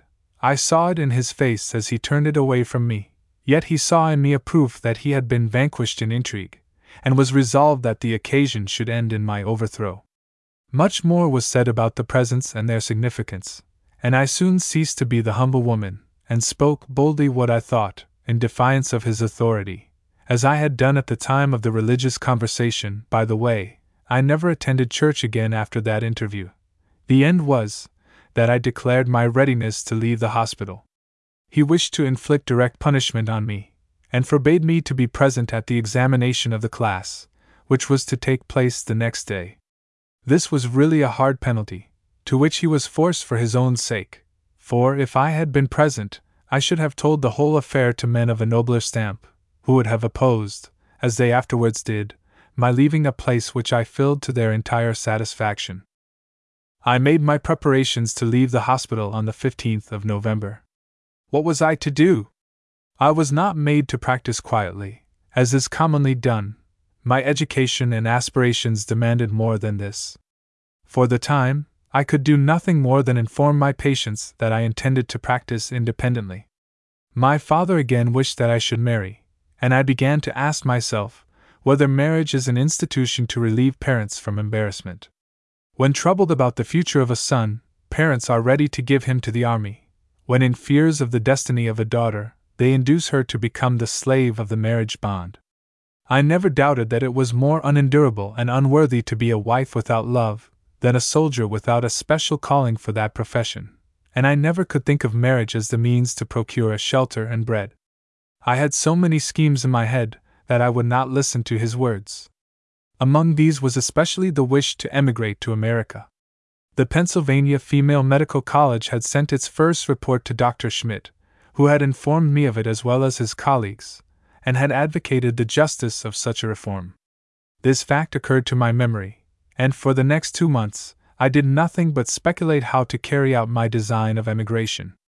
I had lived rather expensively and lavishly, without thinking of laying up any money, and my whole fortune, when I left the Charite, consisted of sixty dollars. One thing happened in connection with my leaving the hospital, which I must relate here. Director Horn was required to justify his conduct to the minister to whom the change had to be reported and a committee was appointed to hear the accusation and pass judgment upon the affair. As this was done in secrecy and not before a jury, and as the accuser was a man of high rank, I knew nothing of it until Christmas Eve, when I received a document stating that, as a gratification for my services for the benefit of the city of Berlin in instructing the class of midwives, a compensation was decreed me of $50. This was a large sum for Berlin, such as was only given on rare occasions. I was also informed that Director Horn was instructed to give me, should I ever demand it, a first class certificate of what my position had been in the hospital with the title of chief attached. Whatever I had suffered from the injustice of my enemies, I was now fully recompensed. I inquired who had taken my part so earnestly against Director Horn as to gain this action, and found that it was Dr. Muller the pathologist, backed by several other physicians. Director Horn, it was said, was greatly humiliated by the decision of Minister von Raumer, who could not see the least justice in his conduct in this matter, and had I not left the hospital so readily, I should never have stood so firmly as after this secret trial. It was done, however, and I confidently told my mother of my design to emigrate. Between my mother and myself there existed, not merely the strongest relation of maternal and filial love, but also a professional sympathy and peculiar friendship, which was the result of two similar minds and hearts, and which made me stand even nearer to her than as a child I could possibly have done. She consented with heart and soul, encouraged me in all my plans and expectations, and asked me at once at what time I would leave. I next told my father and the rest of the family of my plan. My third sister, Anna, a beautiful, joyous young girl, exclaimed, And I will go with you. My father, who would not listen to my going alone, at once consented to our going together. But I thought differently in going alone, I risked only my own happiness. In going with her, I risked hers too, while I should be constantly restricted in my adventurous undertaking from having her with me who knew nothing of the world save the happiness of a tranquil family life. The next day, I told them that I had changed my mind, and should not go away, but should establish myself in Berlin. Of course, I received a torrent of jibes on my fickleness, for they did not understand my feelings in respect to the responsibility that I feared to take for my younger sister. I began to establish myself in practice. Mrs. Schmidt, who was anxious to assist me in my new career, suggested to those physicians who were my friends the establishment of a private hospital, which should be under my care. She found them strongly in favor of the plan, and had I not been constantly speculating about leaving for America, this scheme would have been realized. But I had resolved to emigrate, and took my measures accordingly. I went secretly to Doctors Muller and Ebert, and procured certificates from them attesting my position in respect to them in the hospital. I then obtained the certificate from Director Horn, and carried them all to the American charge d'affaires, Theodore S. Fay, to have them legalized in English, so that they could be of service to me in America. 2. 2. When I told Doctors Ebert and Muller and Mrs. Schmidt of my intention to emigrate, they pronounced me insane, they thought that I had the best field of activity open in Berlin, and could not comprehend why I should seek greater freedom of person and of action. Little really is known in Berlin about America, and to go there is considered as great an undertaking as to seek the river Styx in order to go to Hades. The remark that I heard from almost every quarter was What? You wish to go to the land of barbarism, where they have Negro slavery, and where they do not know how to appreciate talent and genius. But this could not prevent me from realizing my plans. I had idealized the freedom of America, and especially the reform of the position of women, to such an extent that I would not listen to their arguments. After having been several years in America, very probably I would think twice before undertaking again to emigrate, for even the idealized freedom has lost a great deal of its charm when I consider how much better it could be. Having put everything in order, I told my father of my conclusion to leave. He was surprised to hear of it the second time, but I showed him my papers in readiness for the journey, and declared that I should go as soon as the ship was ready to sail, having a hundred dollars, just money enough to pay my passage. He would not give his consent, unless my sister Anna accompanied me, thinking her, I suppose, a counterpoise to any rash undertakings in which I might engage in a foreign land. If I wished to go, I was, therefore, forced to have her company, of which I should have been very glad, had I not feared the moral care and responsibility. We decided to go in a fortnight. My father paid her passage, and gave her a hundred dollars in cash, just enough to enable us to spend a short time in New York, after which he expected either to send us more money, or that we would return. And in case we did this, an agreement was made with the shipping merchant that payment should be made on our arrival in Hamburg. On the 13th of March, 1853, we left the paternal roof, to which we should never return. My mother bade us adieu with tears in her eyes, saying, Au revoir in America! She was determined to follow us. Dear Mary, here ends my Berlin and European life, and I can assure you that this was the hardest moment I ever knew. Upon my memory is forever imprinted the street, the house, the window behind which my mother stood waving her handkerchief. Not a tear did I suffer to mount to my eyes, in order to make her believe that the departure was an easy one, but a heart beating convulsively within punished me for the restraint. My father and brothers accompanied us to the depot, where the cars received us for Hamburg. On our arrival there, we found that the ice had not left the Elbe, and that the ships could not sail until the river was entirely free. We were forced to remain three weeks in Hamburg. We had taken staterooms in the clipper ship, Deutschland. Besides ourselves, there were sixteen passengers in the first cabin, people good enough in their way, but not sufficiently attractive to induce us to make their acquaintance. We observed a dead silence as to who we were, where we were going, or what was the motive of our emigrating to America. The only person that we ever spoke to was a Mr. R. from Hamburg, a youth of nineteen, who, like ourselves, had left a happy home in order to try his strength in a strange land. The voyage was of forty seven days' duration, excessively stormy, but otherwise very dull, like all voyages of this kind, and had it not been for the expectations that filled our hearts, we should have died of ennui.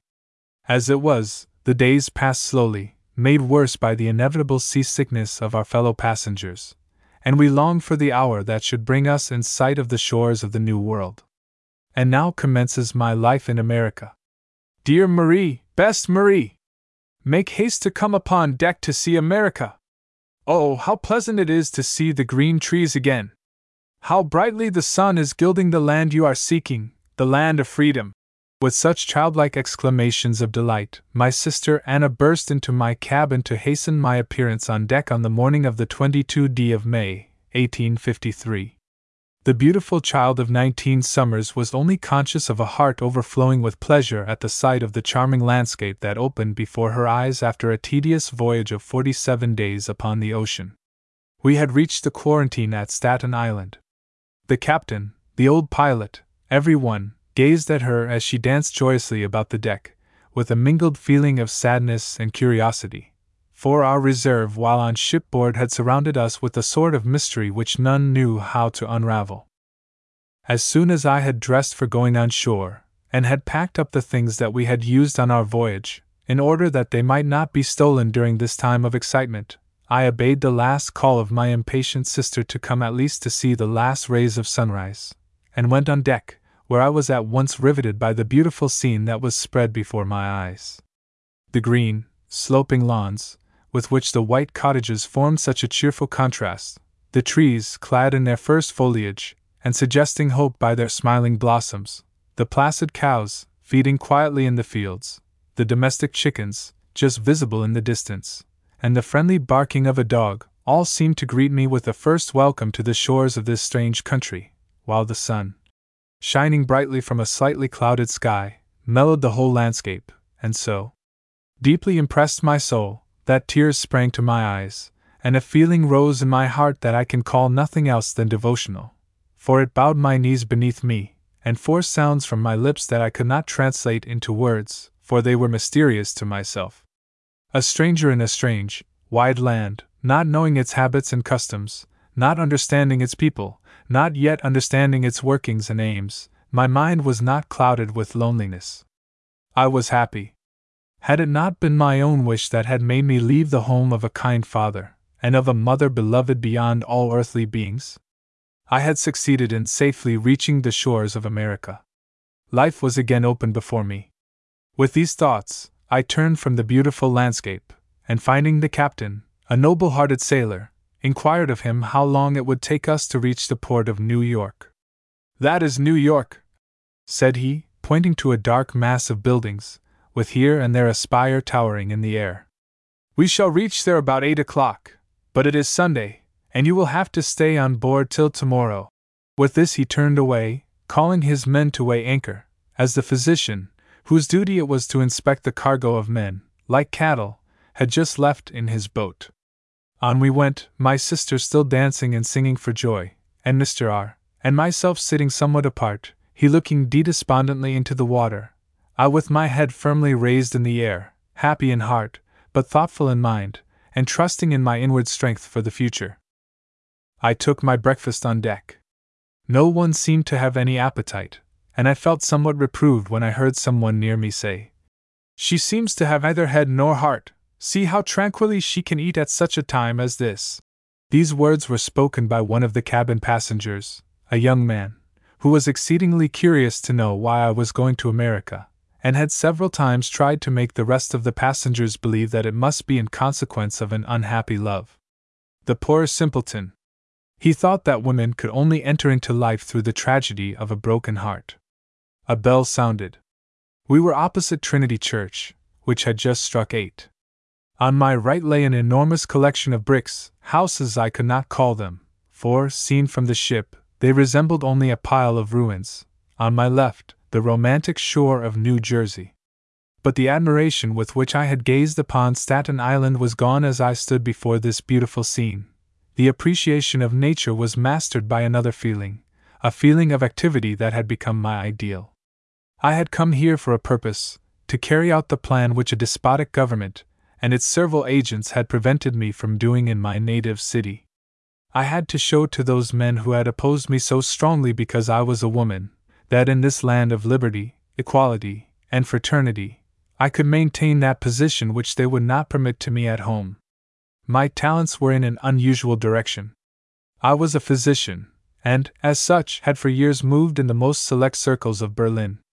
Even my enemies had been forced to give me the highest testimonials and these were the only treasure that I brought to this country, for I had given my last dollar to the sailor who brought me the first news that land was in sight. I looked again upon New York, but with a feeling that a great mystery was lying before my eyes, a feeling that was confirmed by the men, who came off to the ship in small boats, speaking a language that seemed like a chaos of sounds. As I turned, I saw my sister coming slowly up from the cabin with a changed air and I asked her with surprise what was the matter. Oh, Marie, said she, most of the passengers are called for. Mr. R.'s brother has just come to take him on shore. He was so glad to see him, for he thought he was in New Orleans, that I think he will forget to say goodbye. I am afraid that we shall have to stay here all alone, and are the Misses Zakrzewska on board? called a voice from a little boat by the side of the ship. We looked down in surprise, but did not recognize the man, who spoke as if he were an acquaintance. The captain answered, Yes. Upon which the same voice said, Mr. G. Request them to wait, he will be here in a moment. This announcement surprised us the more that it came from a totally unexpected quarter. An acquaintance of ours, who had emigrated to New York a few years before, and had shortly after married a Mr. G had heard from her brother in Berlin of our departure for America in the ship Deutschland. And these good people, thinking that they could be of use to us in a new country, had been watching for its arrival. No one on board dared ask a question as to who our friends were, so reserved had we been in regard to our plans. Only the young man who had accused me of having neither head nor heart said, half aside, Aha! Now we know the reason why Miss Murray ate her breakfast so calmly while her sister danced for joy. They had beaux who were expecting them. Simpleton! thought I. Must women always have beaux in order to be calm about the future? Mr. G. came on board in a few minutes, bringing us from his wife an invitation of welcome to her house. I cannot express in words the emotion awakened in my heart by the really unselfish kindness that had impelled these people to greet us in this manner, and this was increased when we reached their very modest dwelling, consisting of a large shop in which Mr. G. carried on his business of manufacturing fringes and tassels, one sitting room, a bedroom, and a small kitchen. My strength left me, and my composure dissolved in a flood of tears. The good people did all that they could to make us feel at home, and insisted that we should occupy the sitting room until we had decided what further to do. Of course, I determined that this should be for as short a time as possible and that we would immediately look out for other lodgings. One half of this first day was spent in talking about home, the other, in making an excursion to Hoboken. This visit we would gladly have dispensed with, so exhausted were we by the excitement that we had passed through since sunrise. But our friends were bent on entertaining us with stories and sights of the New World, and we followed them rather reluctantly. I have since been glad that I did so, for my mind was in a state that rendered it far more impressible than usual, and therefore better fitted to observe much that would have been lost to me in a less excited condition. Here I first saw the type of common German life on Sunday in America, and I saw enough of it on that one Sunday afternoon to last a whole lifetime. My friends called on several of their acquaintances. Everywhere that we went, I noticed two peculiarities comparative poverty in the surroundings, and apparent extravagance in the manner of living, for in every house we found an abundance of wine, beer, cake, meat, salad, and sea, although it was between the hours of meals, and every one was eating, although no one seemed hungry. At nine o'clock in the evening, the visit was concluded by going to a hotel, where a rich supper was served up to us, and at eleven at night we returned home. My work in America had already commenced. Was it not necessary for a stranger in a new country to observe life in all its phases, before entering upon it? It seemed so to me, and I had already planned, while on shipboard, to spend the first month in observations of this kind. I had made a fair beginning, and when I saw many repetitions of this kind of life among my countrymen, I feared that this was their main purpose in this country, and their consolation for the loss of the entertainments and recreations which their fatherland offered to them.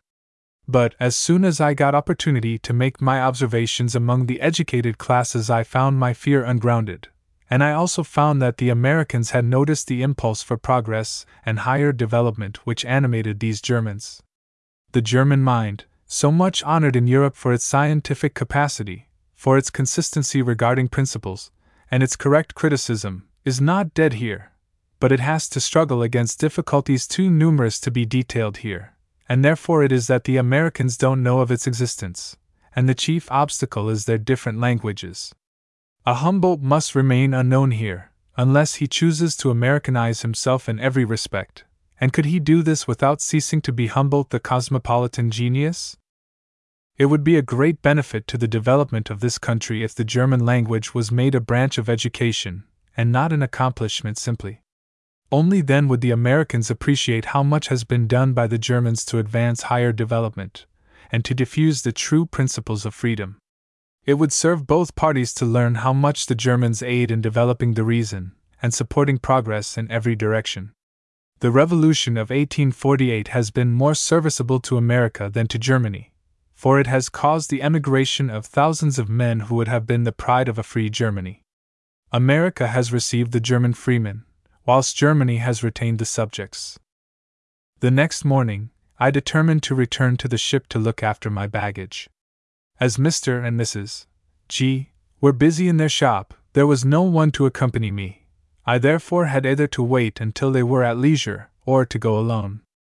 I chose the latter, and took my first walk in the city of New York on my way to the North River, where the ship was lying. The noise and bustle everywhere about me absorbed my attention to such a degree that, instead of turning to the right hand, I went to the left, and found myself at the East River, in the neighborhood of Peck's Slip. Here I inquired after the German ship, Deutschland, and was directed, in my native tongue, down to the battery, and thence up to Pier 13, where I found the ship discharging the rest of her passengers and their baggage. It was eleven o'clock when I reached the ship. I had, therefore, taken a three hours' walk. I had now to wait until the custom house officer had inspected my trunks, and afterwards for the arrival of Mr. G, who came at one o'clock with a cart to convey the baggage to his house. While standing amidst the crowd, a man in a light suit of clothes of no positive color, with a complexion of the same sort, came up to me, and asked, in German, whether I had yet found a boarding place. The man's smooth face instinctively repelled me, yet the feeling that I was not independently established made me somewhat indefinite in my reply. On seeing this, he at once grew talkative and friendly, and speaking of the necessity of finding a safe and comfortable home, said that he could recommend me to a hotel where I would be treated honestly, or that, if I chose to be in a private family, he knew of a very kind, motherly lady who kept a boarding house for ladies alone, not to make money, but for the sake of her countrywomen. The familiarity that he mingled in his conversation while trying to be friendly made me thoroughly indignant. I turned my back upon him, saying that I did not need his services. It was not long before I saw him besieging my sister Anna, who had come with Mr. G, being nervous lest I might not have found the ship. What he said to her, I do not know, I only remember that she came to me, saying, I am afraid of that man. I wish that we could go home soon. This meeting with a man who makes friendly offers of service may seem a small matter to the mere looker on, but it ceases to be so when one knows his motives. And since that time, I have had but too many opportunities to see for what end these offers are made. Many an educated girl comes from the old world to find a position as governess or teacher, who is taken up in this manner, and is never heard from again, or is only found in the most wretched condition. It is shameful that the most effective arrangements should not be made for the safety of these helpless beings, who come to these shores with the hope of finding a Canaan. The week was mostly spent in looking for apartments, as we had concluded to commence housekeeping on a small scale, in order to be more independent and to save money. On our arrival, I had borrowed from my sister the hundred dollars which my father had given her on our departure from Berlin and which was to be my capital until I had established myself in business. I succeeded in finding a suite of rooms, with windows facing the street, in the house of a grocer, and having put them in perfect order, we moved into them on the 6th of June, paying $11 as our rent for two months in advance. My sister took charge of our first day's housekeeping while I went to deliver my letters of introduction. I went first to Dr. Reisig, in 14th Street. My mother, who had employed him when he was a young man and we were small children, had spoken of him kindly, and for this reason I had confidence in him. I found him a very friendly man, but by no means a cordial one.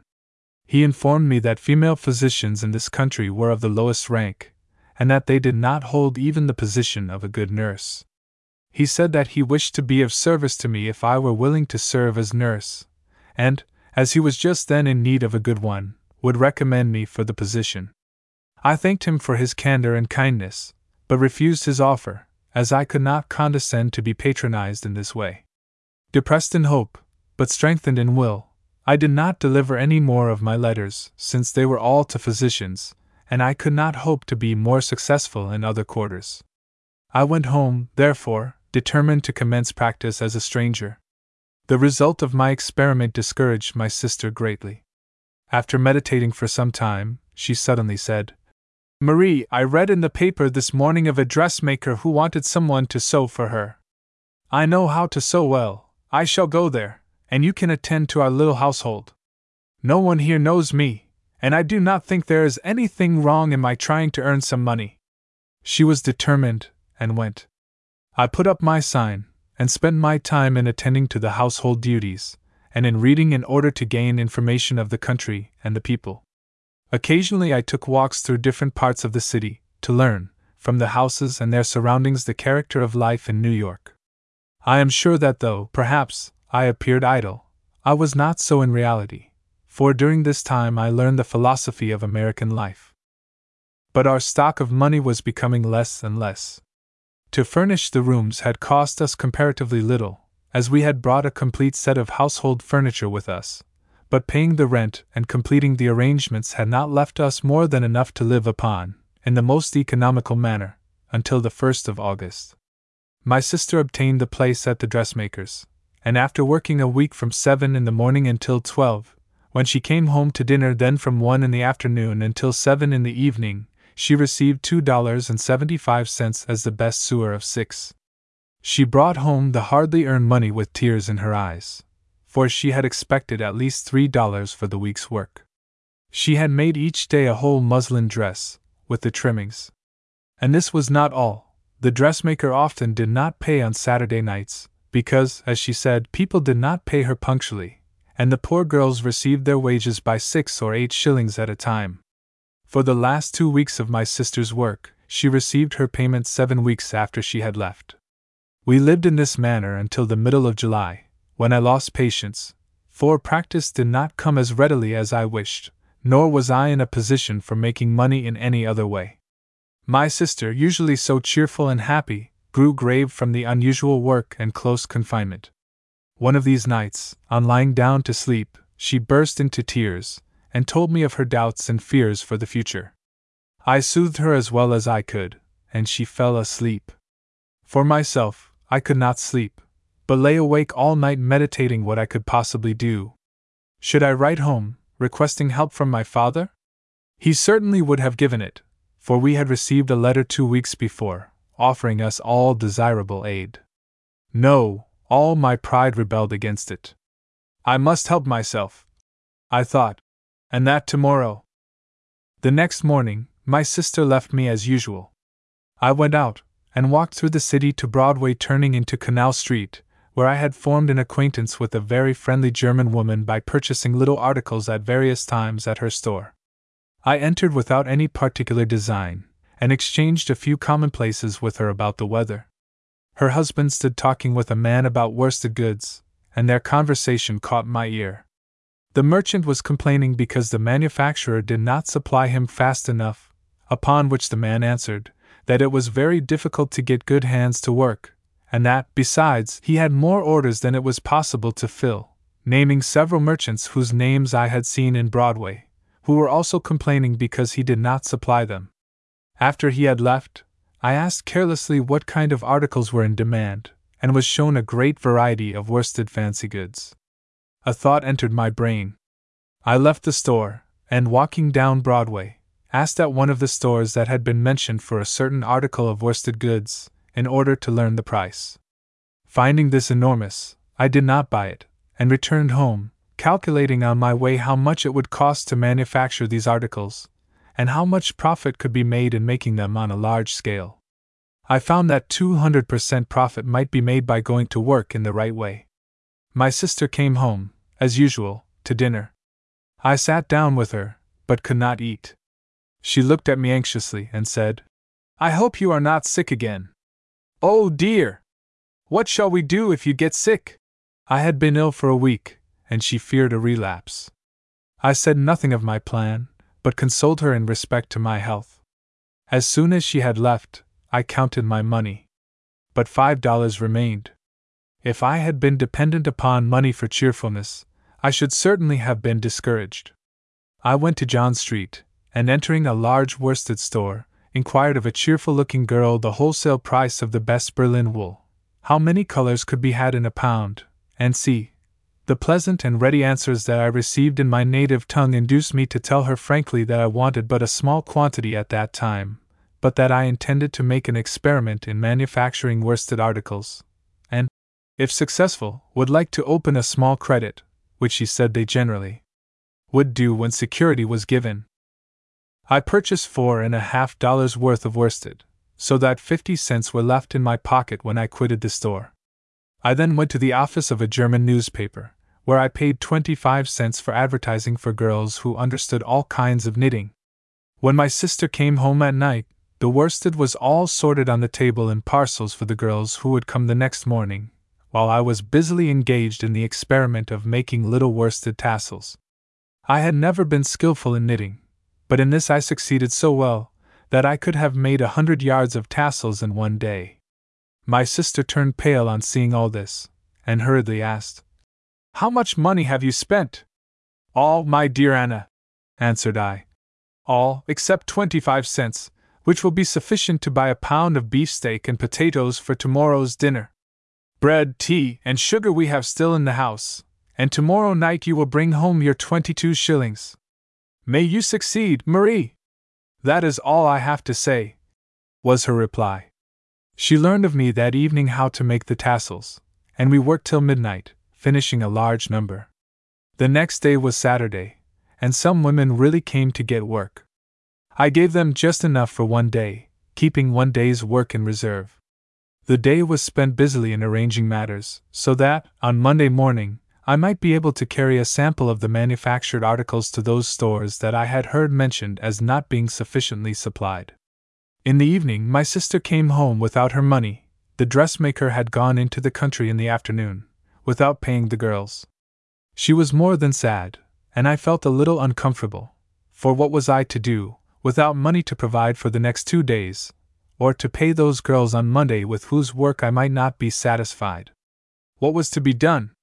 To go down to our landlord, the grocer, and ask him to advance us a few dollars? No, he was a stranger, and had no means of knowing that we would return the money. Besides, I did not wish the people in the house to know our condition. My resolution was taken. I proposed to my sister to go to the market with me to buy meat and fruit for the morrow. She looked at me with blank astonishment, but without heeding it, I said calmly, taking from the bureau drawer the chain of my watch. Anna, uh, opposite the market, there is a pawnbroker. No one knows us, and by giving a fictitious name, we can get money, without thanking anyone for it. She was satisfied, and taking a little basket, we went on our errand. I asked of the pawnbroker six dollars, under the name of Muller, and received the money, after which we made our purchases, and went home in quite good spirits. On Monday morning, the knitters brought home their work. I paid them, and gave them enough for another day, after which I set about finishing each piece, completing the task about two in the afternoon. This done, I carried the articles to Broadway, and leaving a sample in a number of stores, received orders from them for several dozens. 3. I then went to the worsted store in John Street, where I also obtained orders for the manufactured articles, together with $10 worth of worsted on credit, having first given my name and residence to the bookkeeper, with the names of the stores from which I had received orders. In the evening, when my sister came home, I was, therefore, safely launched into a manufacturing business. The news cheered her greatly, but she could not be induced to quit her sewing. The new business had sprung up so rapidly and pleasantly that she could not trust in the reality of its existence. I must tell you here something of the social life that we led.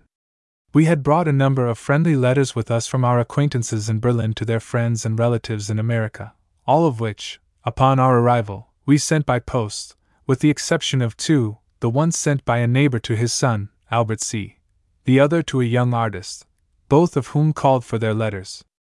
About four weeks after we were settled in New York, we received a call from some young men whose sisters had been schoolmates of my sister's in Berlin, who came to inquire of us where to find Mr. C. We could give them no information, as we had not seen him since he called for his letter, either did we now see anything of the GS. But the acquaintance thus formed with these young men was continued, and our solitude was now and then enlivened by an hour's call from them. Soon after I had commenced my new business, they came one day in company with Mr. C., whom they had met accidentally in the street, and on his expressing a wish to see us, had taken the liberty to bring to our house. 3. My business continued to prosper, and by constantly offering none but the best quality of goods for sale, in a very short time I had so much to do that my whole time in the day was occupied with outdoor business, and I was forced to sit up at night with my sister to prepare work for the knitters. At one time, we had constantly thirty girls in our employ, and in this way I became acquainted with many of those unfortunates who had been misled and ruined on their arrival by persons pretending friendship. Two of these in particular interested me greatly. One, the granddaughter of Krummacher, and bearing his name, was the daughter of a physician, who had come to this country, hoping to find a place as governess. Poor girl! She was a mere wreck when I found her, and all my efforts to raise her up were in vain. She was sick, and in a terrible mental condition. We took her into our house, nursed her and cared for her, and when she had recovered, supplied her with work, for which we paid her so well that she always had three dollars a week, which paid for her board and washing. It was twice as much as she could earn, yet not enough to make her feel reconciled with life. At one time, she did not come to us for a whole week. I went to see her, and her landlady told me that she was melancholy. I persuaded her to come and stay with us for a few days. But, in spite of all my friendly encouragement, I could not succeed in restoring her to cheerfulness. She owned that she could not work merely to live, she did not feel the pangs of hunger. But she felt the want of comforts to which she had been accustomed, and which, in our days, are regarded as necessities. She attempted to find a situation as governess, but her proficiency in music, French, and drawing counted as nothing. She had no city references, and having been two years in New York, dared not name the place to which she had been conducted on her arrival. She left us at last in despair, after having been a week with us. She never called again, and I could not learn from her landlady where she had gone. Three months afterwards, I heard from one of the girls in our employ that she had married a poor shoemaker in order to have a home, but I never learned whether this was true. About a year later, I met her in the Bowery, poorly but cleanly dressed. She hastily turned away her face on seeing me, and I only caught a glimpse of the crimson flush that overspread her countenance. The other girl that I referred to was a Miss Mary, who came with her mother to this country, expecting to live with a brother. They found the brother married, and unwilling to support his sister, while his wife was by no means friendly in her reception of his mother. The good girl determined to earn a support for her mother, and a pretended friend offered to take care of their things until she could find work and rent lodgings. After four weeks' search, she found a little room and bedroom in a rear building in Elizabeth Street, at $5 a month, and was preparing to move, when her friend presented a bill of $40 for his services. She could only satisfy his rapacity by selling everything that she could possibly spare, after which she commenced to work, and as she embroidered a great deal, besides working for me, for which I paid her six dollars a week, for a time she lived tolerably well. After some time, her mother fell ill, and she had to nurse her and attend to the household, as well as labor for their support. It was a trying time for the poor girl. She sought her brother, but he had moved to the West. I did all that I could for her, but this was not half enough, and, after I had quitted the manufacturing business and left the city, my sister heard that she had drowned herself in the Hudson, because her mother's corpse was lying in the house, while she had not a cent to give it burial, or to buy a piece of bread, without selling herself to vice. Are not these two terrible romances of New York life? And many besides did I learn among these poor women, so many, indeed, that I forget the details of all. Stories of this kind are said to be without foundation. I say that there are more of them in our midst than it is possible to imagine. Women of good education, but without money, are forced to earn their living.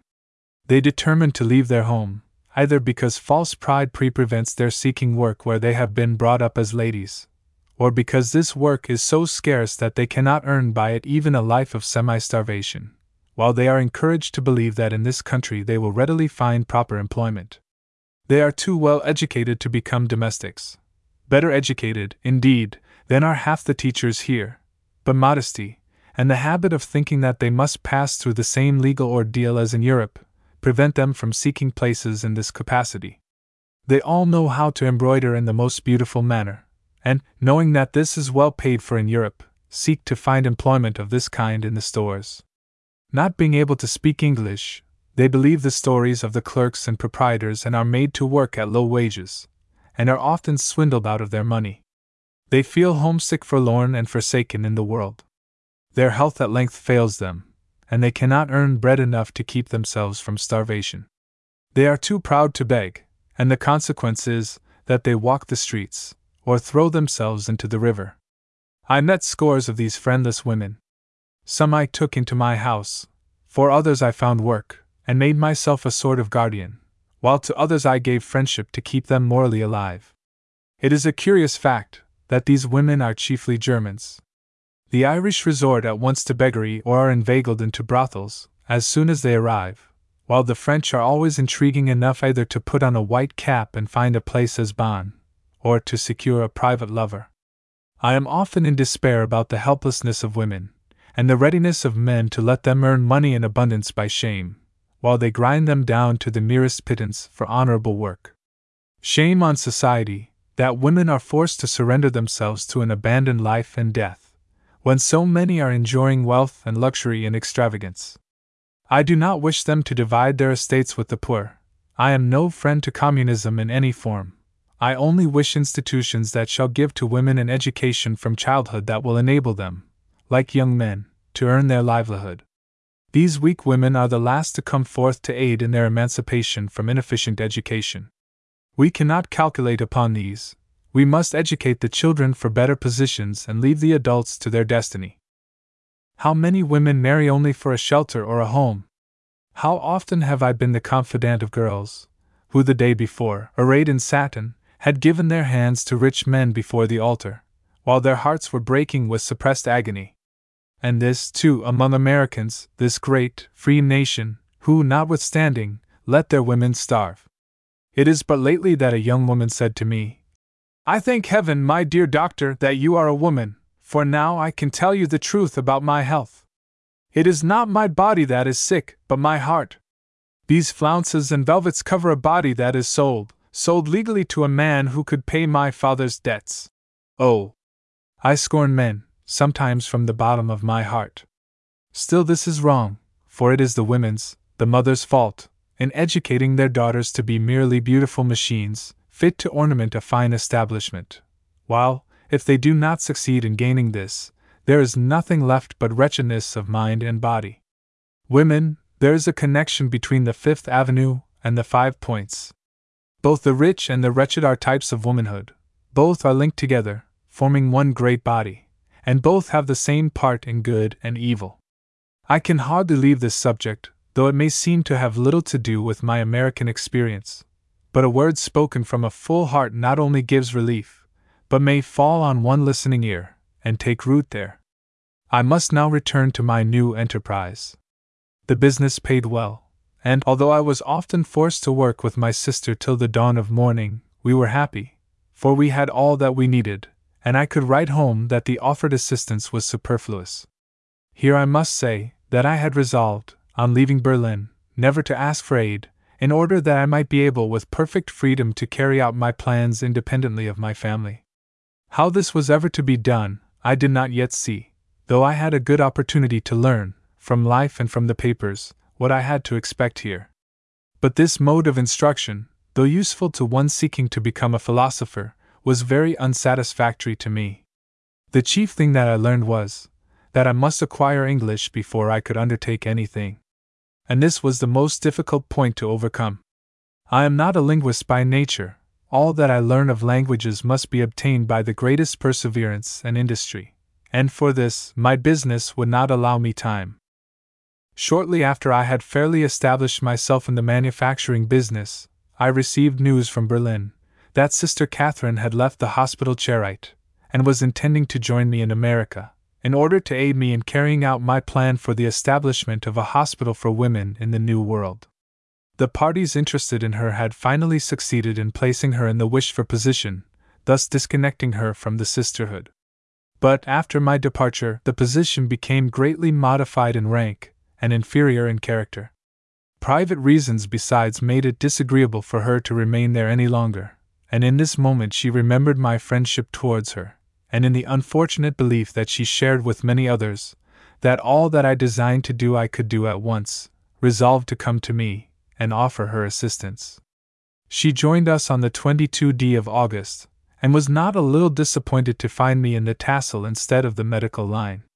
The astonishment with which her acquaintances in Berlin heard her announce her intention of going to seek help from a person to whom she had been less than a friend could not be expressed in words and she told me that the annoyance that they manifested was really the chief stimulus that decided her to come at last.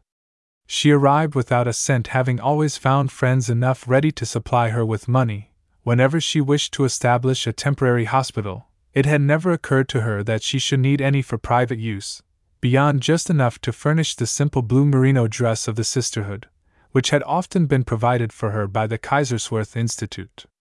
But here she was, and she very soon learned to understand the difficulties which must be overcome before I could enter again into my profession. She became satisfied, and lived with us, sharing equally in whatever we had ourselves. There is a peculiar satisfaction in showing kindness to a person who has injured us, though unconsciously under different circumstances, and in her case, she was not entirely unconscious of the harm she had done me, for she confessed to me while in America that her acquaintance was courted by all those who had been thwarted in their opposition by my appointment, and that she knew well that they sought every opportunity to annoy me. On the 18th of September, a sister, one year younger than myself, joined us, having been tempted by our favorable accounts to try a life of adventure. We were now four in the family. But Catherine gradually grew discontented. Having been accustomed to the comforts afforded in large institutions, and to receiving attentions from the most aristocratic families of Prussia, the monotonous life that we led was only endurable to her so long as the novelty lasted. This soon wore off, and she became anxious for a change. She had heard her fellow passengers speak of a Pastor S., who had been sent to America as a missionary, and she begged me to seek him out and take her to him, that she might consult him as to what she had best do. I did so, and she soon became acquainted with his family. Mr. S. exerted himself in her behalf, and secured her a place as nurse in the Home for the Friendless, where she had the charge of some thirty children. This was a heavy task, for though none were under a year old, she was constantly disturbed through the night, and could get but a few hours' consecutive sleep. Besides, she could not become reconciled to washing under the hydrant in the morning, and to being forced to mingle with the commonest Irish girls. She was in every respect a lady, and had been accustomed to have a servant at her command, even in the midst of the typhus fever in the desolate districts of Silesia, while here she was not even treated with humanity. This soon grew unbearable, and she returned to us on the 16th of October, after having been only ten days in the institution. So eager was she to make her escape, that she did not even ask for the two dollars that were due her for wages. But we could not receive her, for we had taken another woman in her place, as friendless and as penniless as she. Besides, a misfortune had just fallen upon us. During the night before, our doors had been unlocked, our bureau drawers inspected, and all our money, amounting to fifty-two dollars, carried off. And when Catherine arrived, we were so poor that we had to borrow the bread and milk for our breakfast. Fortunately, the day before, I had refused the payment due me for a large bill of goods, and this came now in a very good time. I did not feel justified, however, in increasing the family to five after our loss, nor did she claim our assistance, but went again to Pastor S., who had invited her to visit his family. With his assistance, she obtained some private nursing, which maintained her until the congregation had collected money enough to enable her to return to Berlin, which she did on the 2d of December. Having many friends in the best circles of that city, she immediately found a good practice again, and is now, as she says, enjoying life in a civilized manner. We moved at once from the scene of the robbery and took a part of a house in Monroe Street, for which we paid $200 a year. Our business continued good, and I had some prospects of getting into practice. But with spring, the demand for worsted goods ceased, and as my practice brought me work, but no money, I was forced to look out for something else to do. By accident, I saw in a store a coiffure made of silk, an imitation of hair, which I bought, but I found, on examination, that I could not manufacture it, as it was machine work. I went, therefore, to Mr. G, and proposed to establish a business with him, in which he should manufacture these coiffures, while I would sell them by wholesale to the merchants with whom I was acquainted. Mr. G had completely ruined himself during the winter by neglecting his business and meddling with Tammany Hall politics, which had wasted his money and his time. He had not a single workman in his shop when I called, and was too much discouraged to think of any new enterprise. But on my telling him that I would be responsible for the first outlay, he engaged hands, and in less than a month, had 48 persons busily employed. In this way I earned money during the spring, and freed myself from the obligations which his kindness in receiving us the spring before had laid upon us. My chief business now was to sell the goods manufactured by Mr. G. Our worsted business was very small, and the prospect was that it would cease entirely, and that the coiffure that we made would not long continue in fashion. Some other business, therefore, had to be found, especially as it was impossible for us to lay up money.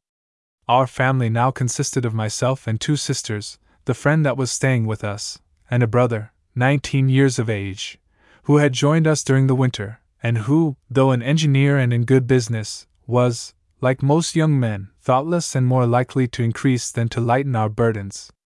Our friend Mr. C., who had become our constant visitor, planned at this time a journey to Europe, so that our social life seemed also about to come to an end. On the 13th of May 1854, as I was riding down to the stores on my usual business, reveries of the past took possession of my mind. Almost a year in America, and not one step advanced towards my purpose in coming hither.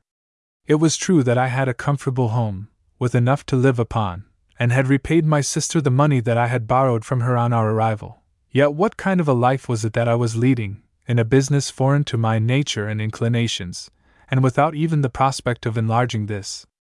These reflections made me so sad that, when I reached the store, the bookkeeper noticed my dejection, and told me, by way of cheering me, that he had another order for a hundred dollars worth of goods, and see.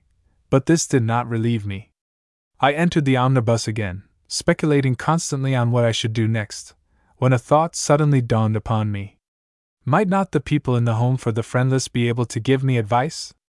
I had hardly conceived the idea, when I determined to ride directly up there, instead of stopping at the street in which I lived. I thought, besides, that some employment might be found for my sister Anna, in which she could learn the English language, for which she had evinced some talent, while I had decided that I could never become master of it. I had seen the matron, Miss Goodrich, once when I called there on Catherine S. She had a humane face, and I was persuaded that I should find a friend in her. I was not mistaken. I told her of my plans in coming here, and of our present mode of life and prospects, and confided to her my disappointment and dejection, as well as my determination to persevere courageously. She seemed to understand and to enter into my feelings, and promised to see Dr. Elizabeth Blackwell, whom she advised me to call upon at once. I went home full of the hope and inspiration of a new life. Dear Mary, you can hardly comprehend the happiness of that morning. I was not suffering, it is true, for the necessaries of life, but what was far worse, I suffered from the feeling that I lived for no purpose but to eat and to drink. I had no friends who were interested in the pursuits towards which my nature inclined, and I saw crowds of arrogant people about me, to whom I could not prove that I was their equal in spite of their money. My sisters had not seen me so cheerful since our arrival in America, and thought that I had surely discovered the philosopher's stone. I told them of what I had done, and received their approbation.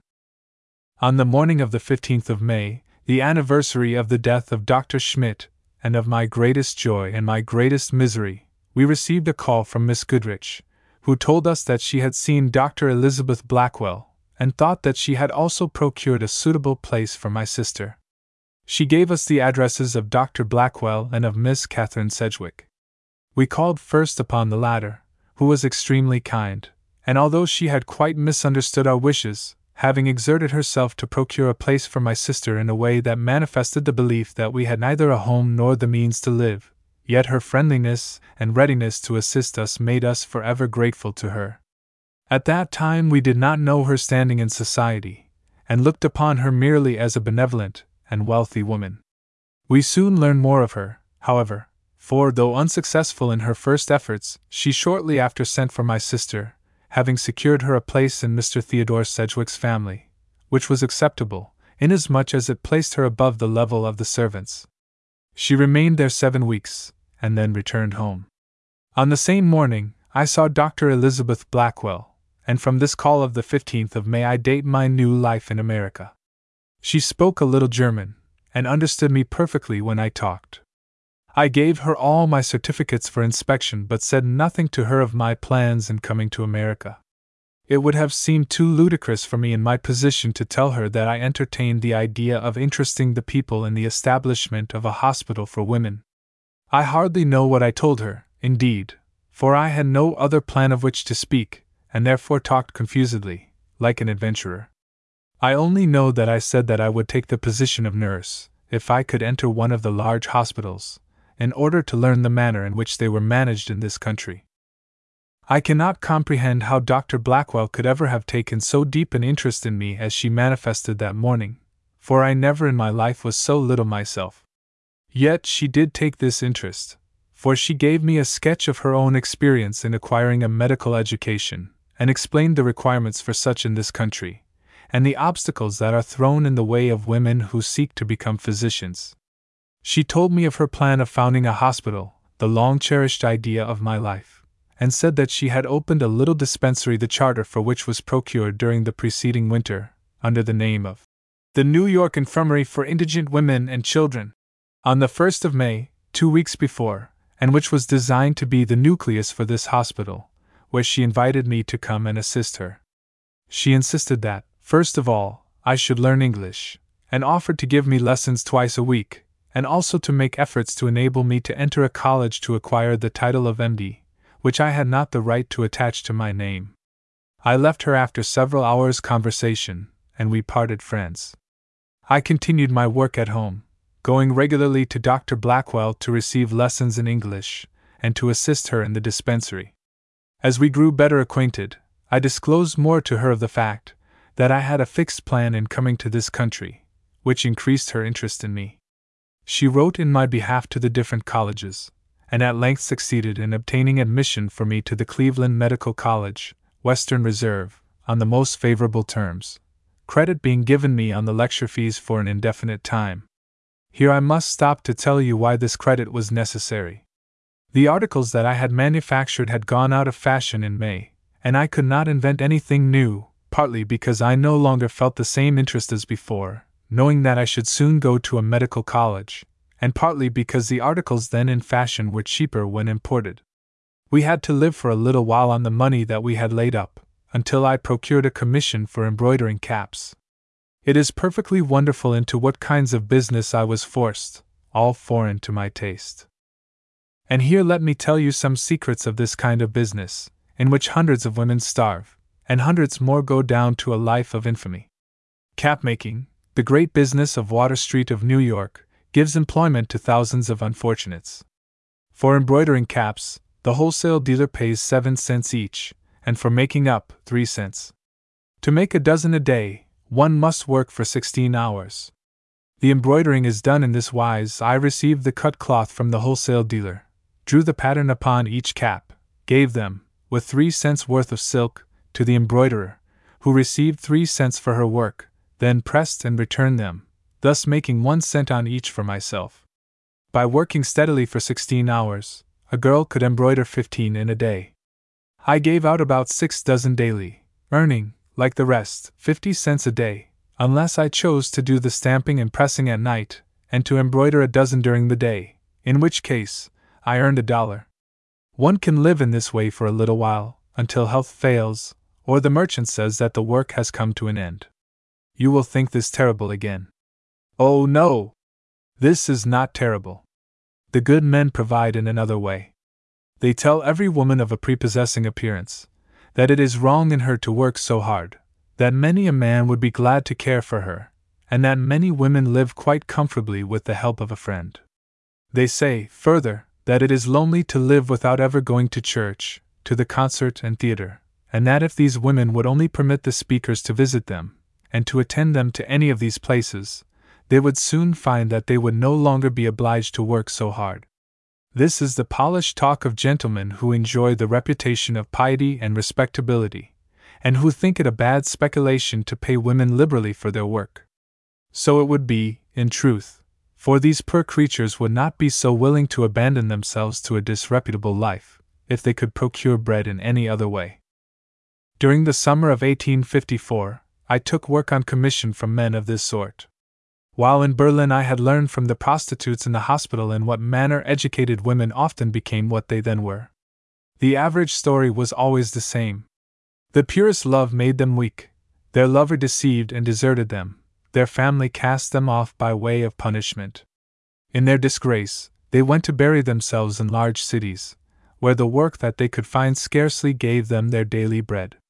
Their employers, attracted by their personal appearance and the refinement of their speech and manners, offered them assistance in another way, in which they could earn money without work. In despair, they accepted the proposals, and sunk gradually, step by step, to the depths of degradation, as depicted by Hogarth in the Harlot's Progress. In New York, I was thrown continually among men who were of the stamp that I described before, and can say, even from my own experience, that no man is ever more polite, more friendly, or more kind than one who has impure wishes in his heart. It is really so dangerous for a woman of refined nature to go to such stores that I never suffered my sister to visit them, not because I feared that she would listen to these men, but because I could not endure the thought that so innocent and beautiful a girl should come in contact with them, or even breathe the same atmosphere. When fathers are unwilling that their daughters shall enter life as physicians, lawyers, merchants, or in any other public capacity, it is simply because they belong to the class that so contaminates the air that none can breathe it but themselves, or because, from being thrown constantly in contact with such men, they arrive at the same point at which I then stood, and say to themselves, I can afford to meet such men. I am steeled by my knowledge of mankind, and supported by the philosophy that I have learned during years of trial. It cannot hurt me, but by all means spare the young and beautiful the same experience. I dealt somewhat haughtily with the merchants whom I have described, in a manner that at once convinced them of my position. But the consequence was that the embroidery commission, which had commenced so favorably, suddenly ceased. Because the southern trade had failed. In truth, because I would not allow any of these men to say any more to me than was absolutely necessary in our business. My income became less and less, and we were forced to live upon the money that we had laid up during the year. I did not look for any new sources of employment, for I was intending to go to Cleveland in October, while my next sister had business of her own, and Anna was engaged to be married to our friend Mr. C. My brother was also with them, and my mother's brother, whom she had adopted as a child, was on his way to America. After having settled our affairs, fifty dollars remained as my share, and with this sum, I set out for Cleveland on the 16th of October 1854. Dr. Elizabeth Blackwell had supplied me with the necessary medical textbooks, so that I had no other expenses than my journey and the matriculation fees, which together amounted to twenty dollars, leaving thirty dollars in my possession. I do not believe that many begin the study of medicine with so light a purse and so heavy a heart as did I. My heart was heavy for the reason that I did not know a single sentence of English. All of my study with Dr. Blackwell had been like raindrops falling upon stone. I had profited nothing. The lectures I did not care for, since there was more need of my studying English than medicine, but the subjects were well known to me, and I therefore reasoned that, by hearing familiar things treated of in English, I must learn the language, and the logic held good. I have already told you that the faculty had agreed to give me credit for my lecture fees.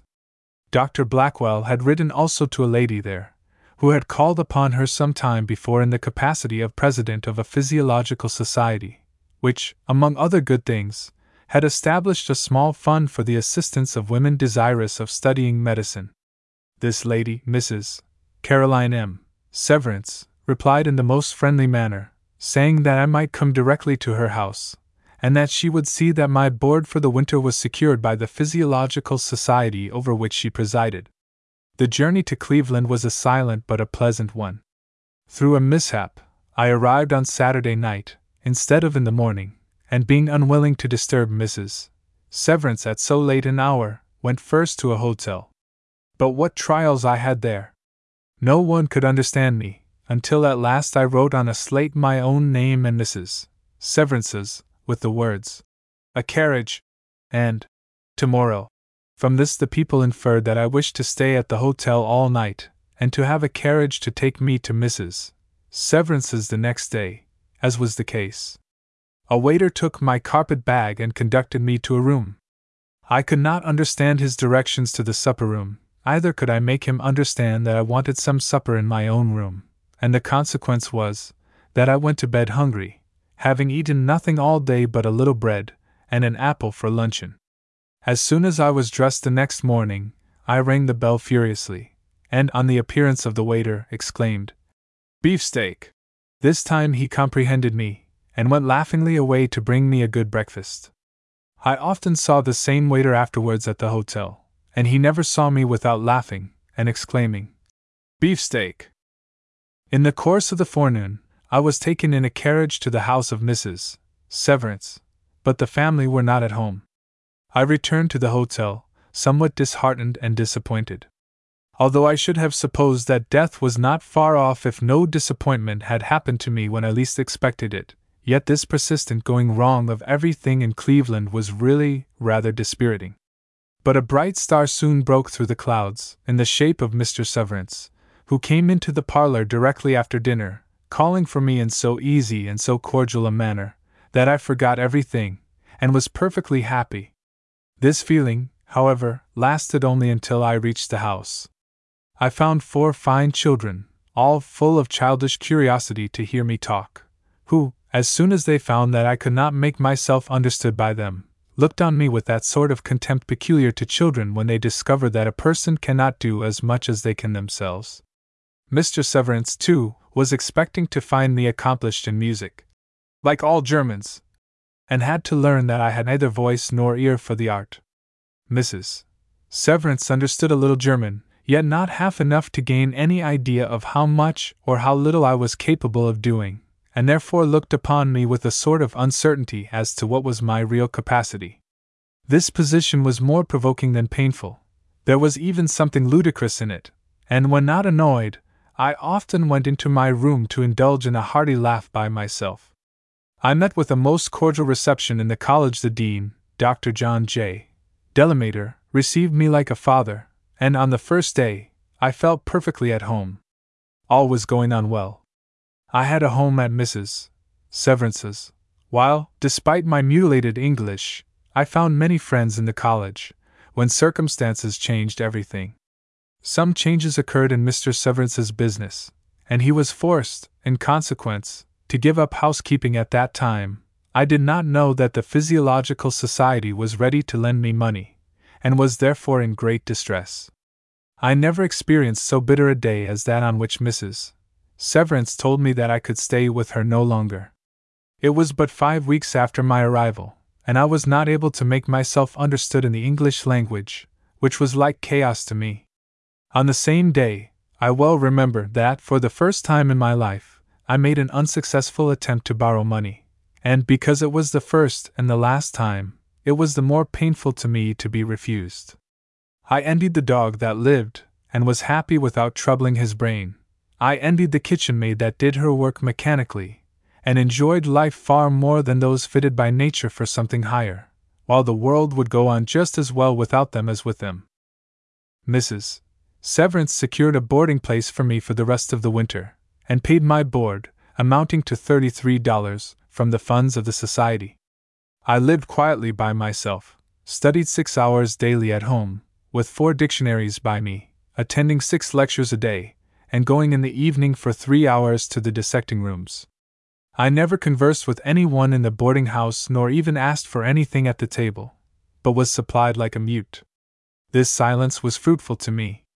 About New Year, I ventured to make my English audible, when, lo! every one understood me perfectly. From this time forward, I sought to make acquaintances, to the especial delight of good old Dr. Delamater, who had firmly believed that I was committing gradual suicide. Through Mrs. Severance, I became acquainted with Dr. Harriet K. Hunt, who was then on a visit to Cleveland, and through her, with the Rev. A. D. Mayo, who was pastor of a small society there, known as that of the Liberal Christians. I found many dear and valued friends during my residence in Cleveland, but none to whom I am bound in lasting gratitude as to Mr. Mayo, who offered me his assistance when he learned that I was in need, my extra expenses having swallowed up the little money that I had brought with me, so that I had not even enough to return to my sisters in New York. As the minister of a small congregation advocating liberal ideas, he had a hard position in Cleveland, both socially and pecuniarily, yet he offered to share his little with me. I was forced to accept it, and I am now, and have always been, glad that I did so. No one, that has not had the experience, can appreciate the happiness that comes with the feeling that a rich man has not cast a fragment of his superfluity towards you, and here let me remark that it is next to impossible to find wealth and generosity go together in friendship, but that the help comes from one who must work for it as well as the recipient. It proves the existence of the mutual appreciation that is known by the name of friendship. The apple given by a friend is worth ten times more than a whole orchard bestowed in such a way as to make you feel that the gift is but the superfluity of the donor. I remained for ten months a member of Mr. Mayo's family, when he received a call to Albany, and changes had to be made in his household. During this time, I earned a little money by giving lessons in German that served to cover my most necessary expenses. For the last five months that I spent in Cleveland, I carried in my purse one solitary cent as a sort of talisman, firmly believing that some day it would turn into gold.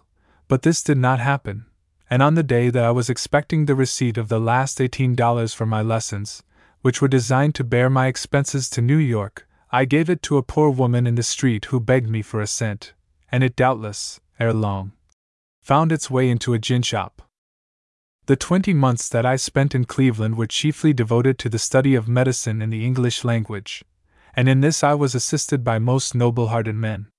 Dr. Delamater's office became a pleasant spot, and its occupants a necessity to me, and on the days that I did not meet them, my spirits fell below zero.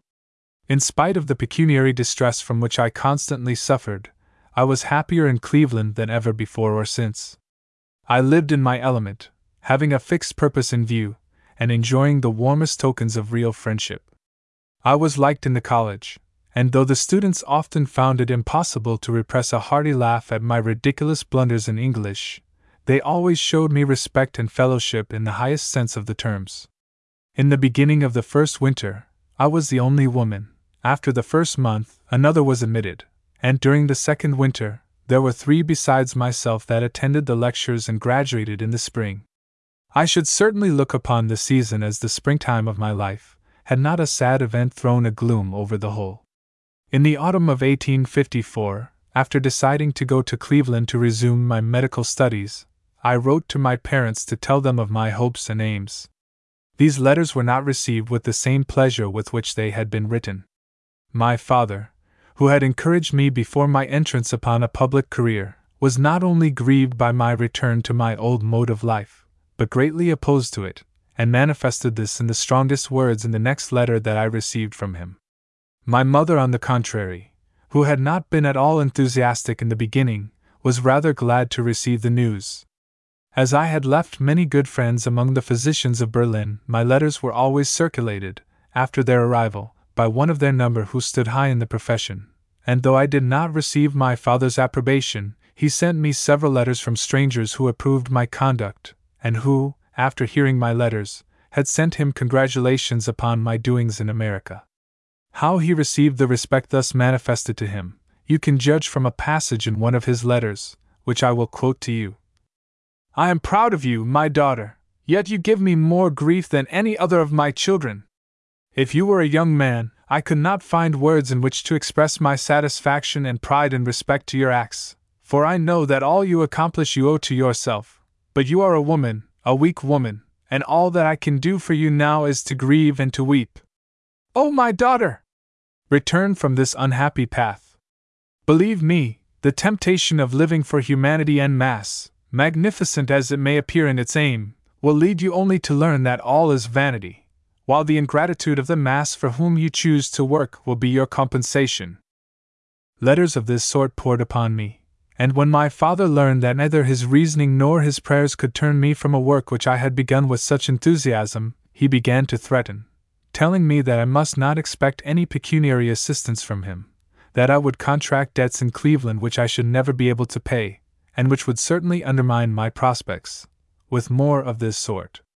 My good father did not know that I had vowed to myself, on my arrival in America, that I would never ask his aid, and besides, he never imagined that I could go for five months with a single cent in my pocket.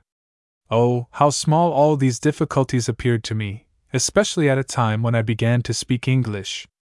I felt so rich that I never thought money could not be had, whenever I wanted it in good earnest. After having been nine months in Cleveland, I received news that my mother had left Berlin with my two youngest sisters to pay us a visit, and to see what the prospects would be for my father in case she chose to remain. Dear Mary, shall I attempt to describe to you the feeling that overpowered me on the receipt of these tidings? If I did, you never could feel it with me, for I could not picture in words the joy that I felt at the prospect of beholding again the mother whom I loved beyond all expression, and who was my friend besides for we really never thought of each other in our relation of mother and child, but as two who were bound together as friends in thought and in feeling.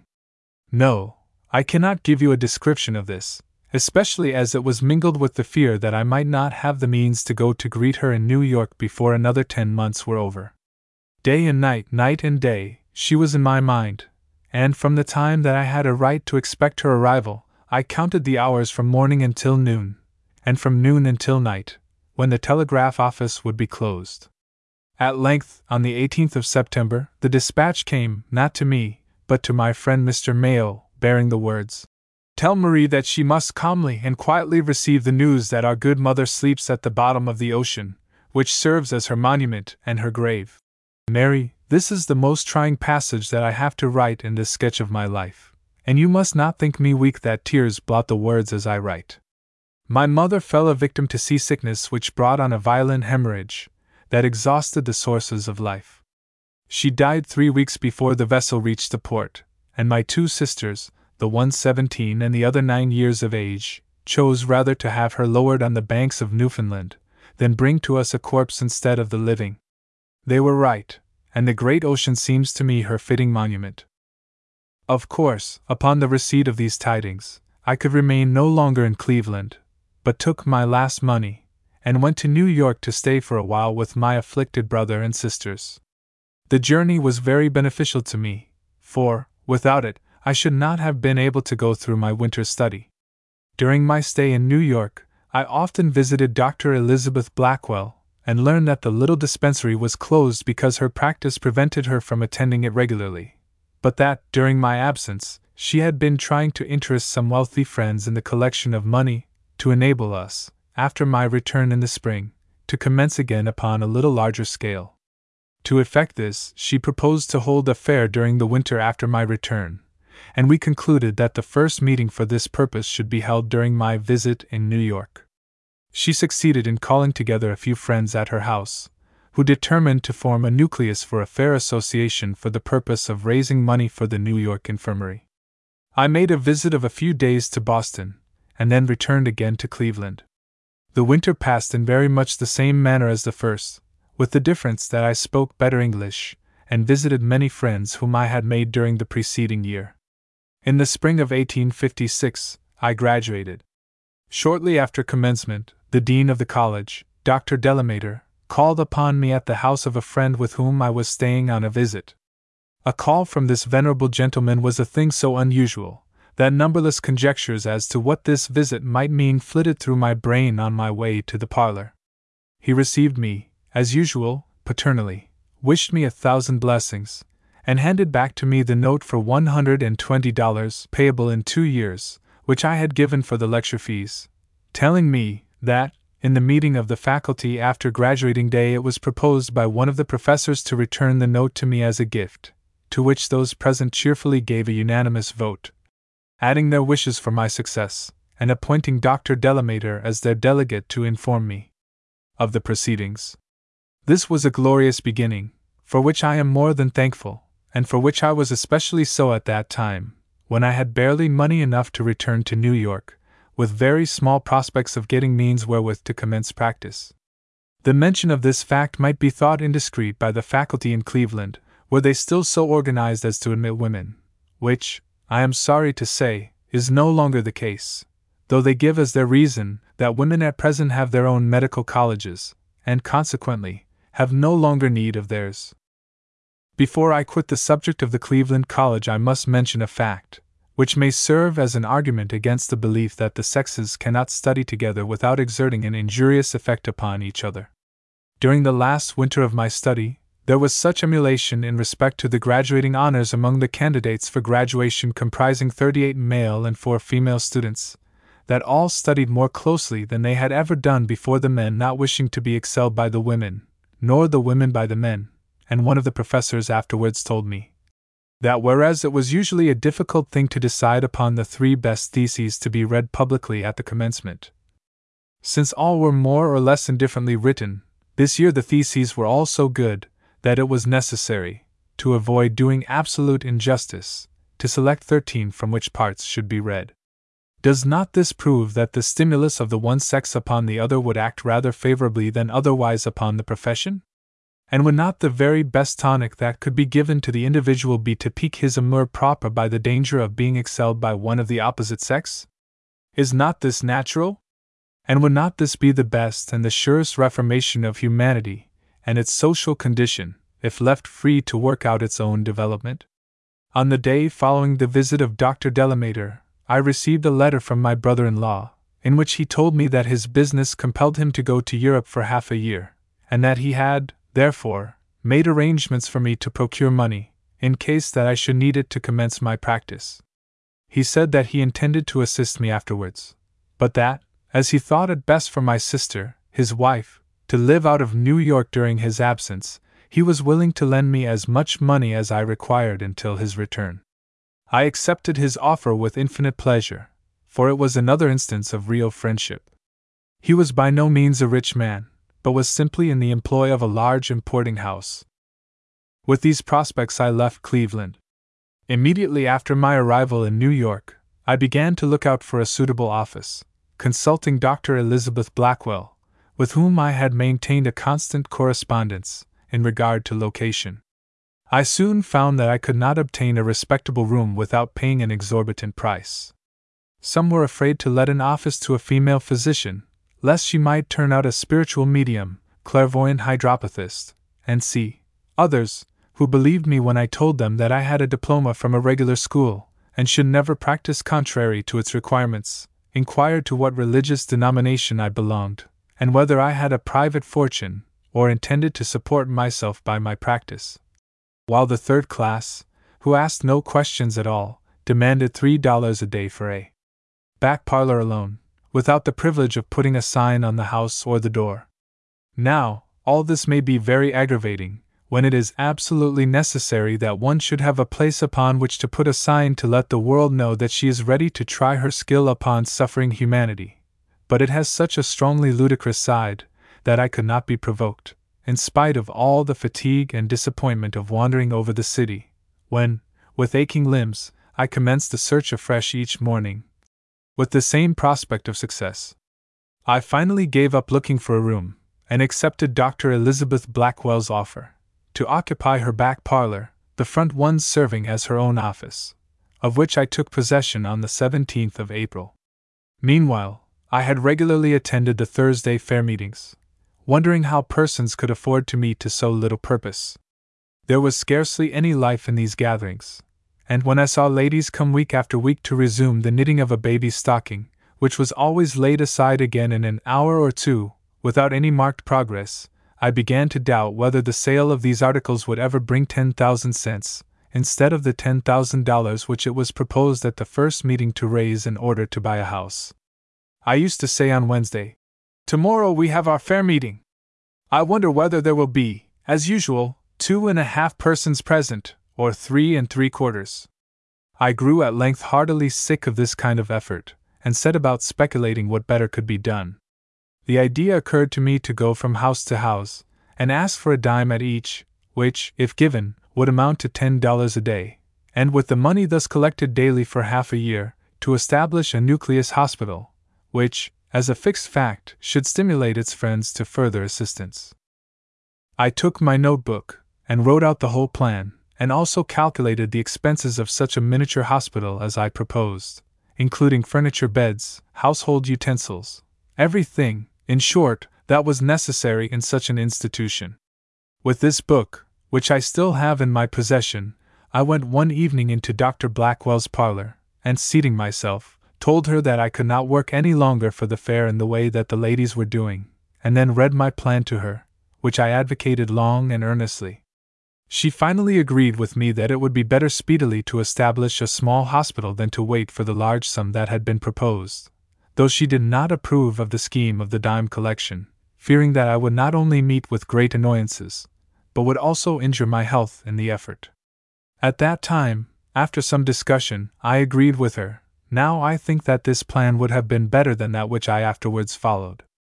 On the same evening, I proposed, and we agreed that, on a year from that day, the 1st of May 1857, the New York Infirmary should be opened. I went to rest with a light heart, but rose sorrowfully in the morning. In one year from today, the infirmary must be opened, said I to myself. And the funds towards it are two pairs of half knit baby stockings. The day was passed in thinking what was the next best scheme to raise money for its foundation. At length I remembered my visit to Boston, and some friends there whose influence might help me to beg for an institution for American women. For myself, I could never have begged. I would sooner have drowned myself.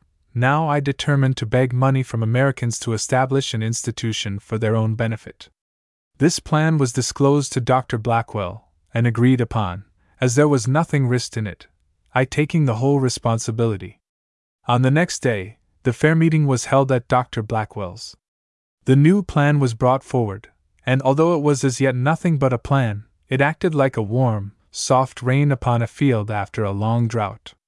The knitting and sewing, for which I have a private horror under all conditions, were laid aside, to my great relief, and the project was talked of with so much enthusiasm that I already saw myself in imagination making my evening visits to the patients in the New York infirmary, while all the members present, and there were unusually many, I think, six or seven, discussed the question the next day among their circles of friends whether Henry Ward Beecher or a physician of high standing should make the opening speech in the institution. This excitement increased the interest exceedingly, and the succeeding meetings were quite enthusiastic. The baby's stockings were never again resumed, don't think that, because I detested those stockings so much, I am cruel enough to wish the little creatures to go barefoot. But plans were made for raising money in New York, and for getting articles for sale on a larger scale. Dr. Blackwell wrote to her sister. Dr. Emily Blackwell, who was at that time studying in England, requesting her to make collections among their friends in that country, which she did with success. After having thus thoroughly impressed the public mind with the idea that the infirmary must be opened, we began to look about for a suitable house. In autumn, I went to Boston to see what aid could be obtained there. I cannot tell you here in what manner I became acquainted with a circle of noble women, who had both means and the disposition to employ them for such a purpose. It suffices to say that I interested them in the undertaking and obtained a hundred dollars towards the expenses of the fair, together with a promise of a large table of fancy goods, and an invitation to come again in case any further aid was needed. At the end of three weeks, I left Boston for Philadelphia. But here I was not successful, as all who were interested in the medical education of women contributed largely already to the Philadelphia College. A small table of fancy goods was the result of my visit there.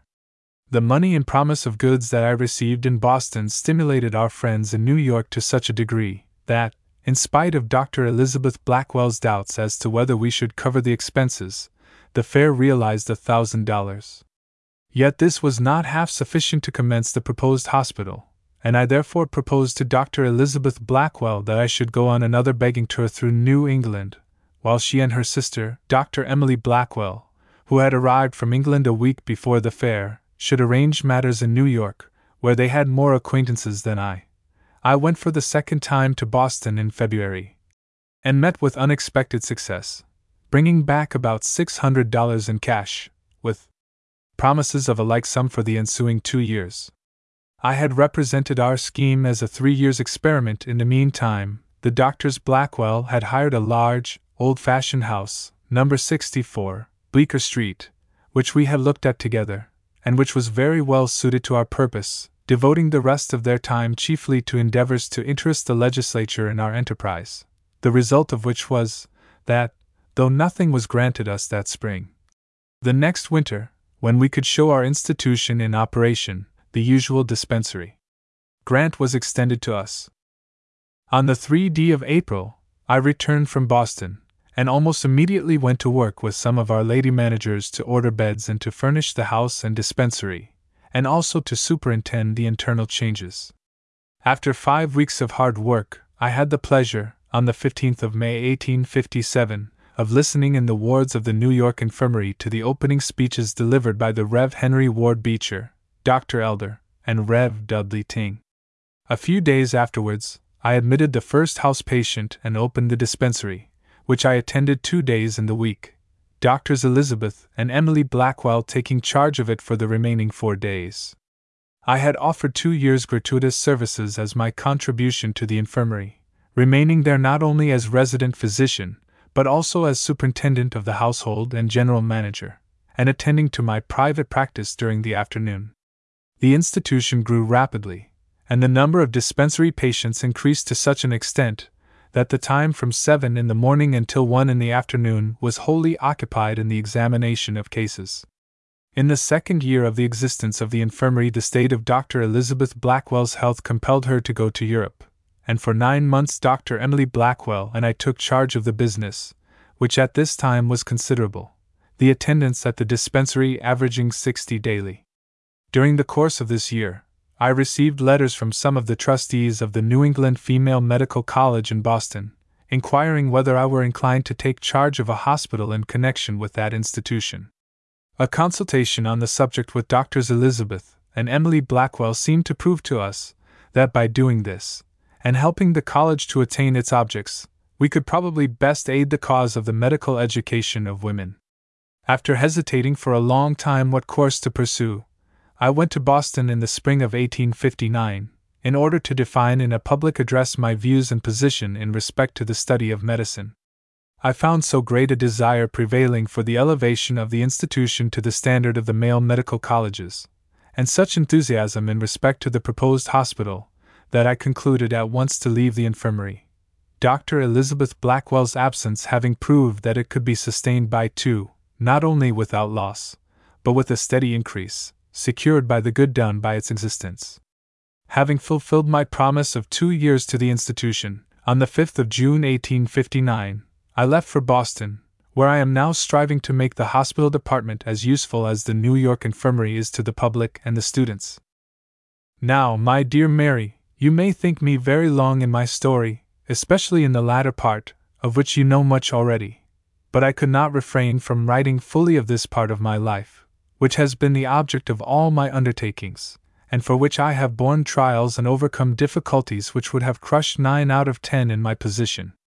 I do not expect that this will be the end of my usefulness, but I do expect that I shall not have to write to you any more of my doings. It was simply in order that you, my friend, should understand me fully, and because you have so often expressed a wish to know my life before we met, that I finished this work. Now you have me externally and internally, past and present, and although there have been many influences besides which have made their impressions on my peculiar development, yet they are not of a nature to be spoken of as facts, as, for instance, your friendship for me. On looking back upon my past life, I may say that I am like a fine ship that, launched upon high seas, is tossed about by the winds and waves, and steered against contrary currents, until finally stranded upon the shore, where, from the materials, a small boat is built, just strong enough to reach the port into which it had expected to enter with proudly swelling sails. But this ambition is entirely gone, and I care now very little whether the people recognize what is in me or not, so long as the object for which I have lived becomes a reality. And now, my good friend, I must add one wish before I send these last few pages to you, namely, that I may be enabled some day to go with you to Berlin, to show you the scenes in which my childhood and youth were passed, and to teach you on the spot the difference between Europe and America. All other inducements to return have vanished. The death of my father during the last year severed the last tie that bound me to my native place. Nearly all the men who aided in promoting my wishes have passed away, and the only stimulus that now remains to revisit the home of my youth is the wish to wander about there with you, and perhaps two or three other of my American friends.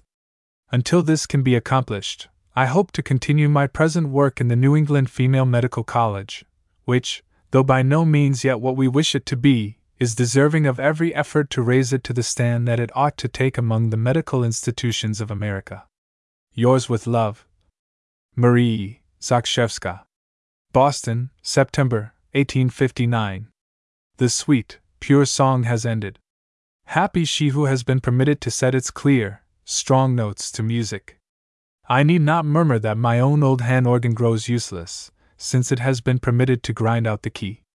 Yet Marie's story is told so modestly, and with so much personal reserve, that for the sake of the women whom we are both striving to help, I must be forgiven for directing the public attention to a few of its points. In all respects, the little blind doctor of the story is the Marie Zakrzewska that we know. The early anecdotes give us the poetic impressibility and the enduring muscular fiber that make themselves felt through the lively, facile nature the voice that ordered the fetters taken off of crazy Jacob is the voice we still hear in the wards of the hospital. But that poetic impressibility did not run wild with crazy fancies when she was left to sleep on the floor of the dead house. The same strong sense controlled it that started the Tassel Manufactory in New York, where it had been meant to open a physician's office. Only thirteen years old when she left school, she had but little aid beside a steady purpose in preparing for her career.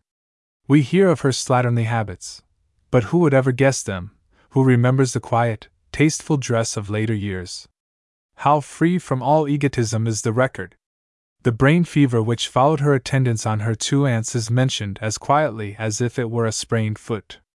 Who of us but can see the wearing away of nervous energy which took place with the perpetual care of a cancer and a somnambulist pressed also by the hard reading suggested by Dr. Arthur Lutze? Berlin educated the second La Chapelle, but it was for America, not Germany. The dreadful tragedy of Dr. Schmidt's death is hardly dwelt upon long enough to show its full effects, so fearful is our friend of intruding a personal matter. When Woman's Right to Labor was printed, many persons expressed their regret that so little was said about sin and destitution in Boston itself, and many refused to believe that every pitfall and snare open in the old world gaped as widely here. You have only the testimony of the girls themselves, they would reply, when I privately told them what I had not thought it wise to print. I have never regretted yielding to the motives which decided me to withhold much that I knew. If they believe not Moses and the prophets, either would they believe though one rose from the dead. Said of old the divine voice, and the hearts that were not touched by what I thought it fit to tell would never have been stirred to energy by fuller revelations. In these pages, authenticated by a pure and cultivated woman, who holds a high position among us, every fact at which I hinted is made plain, and here no careless talker may challenge the record with impunity. Here, as in New York, smooth faced men go on board the emigrant ship, or the steerage of the long expected steamer. Here, as there, they make friendly offers and tell plausible lies, which girls who have never walked the streets of Berlin at night, nor seen the occupants of a hospital ward at the Charite, can hardly be expected to estimate at their just worth. The stories which I have told of unknown sufferers are here repeated. The granddaughter of Krummacher marries a poor shoemaker to save herself from vice and poor German Mary drowns herself in the Hudson because she feels herself a burden on a heartless brother. Better far to sink beneath its waves than beneath the more remorseless flood which sweeps over all great cities. Now, when the story of the Water Street capmakers is told, to be matched by many another in Boston itself, it is no longer some ignorant, half trained stranger who tells the story, but the capable, skilled woman, who, educated for better things, made tassels and coiffures, and accepted commissions in embroidery, till the merchants were convinced that here, indeed, was a woman without reproach. Water Street merchants would do well to remember hereafter that the possibilities of a Zakrzewska lie hidden in every oppressed girl, and govern themselves accordingly. Think of this accomplished woman, able to earn no more than 36 cents a day, a day 16 hours long, which finished a dozen caps at 3 cents each, what, then, must become of clumsy and inferior workwomen? Think of it long and patiently, till you come to see, as she bids you, the true relation between the idleness of women and money in the Fifth Avenue and the hunted squalor of women without money at the Five Points. Women of Boston, the parallel stands good for you. Listen, and you may hear the dull murmur of your own Black Sea as it surges against your gateway. Hasten to save those whom it has not yet overwhelmed. Believe me that many of them are as pure and good as the babes whom you cradle in cambric and lace. If you will not save them, either shall you save your own beloved ones from the current which undermines like backwater your costliest churches, your most sacred homes. Caroline H. Dall. October 29, 1860. L'Envoi. Unbarred be all your gates, and opened wide, till she who honors women shall come in. Dante Sonnet XX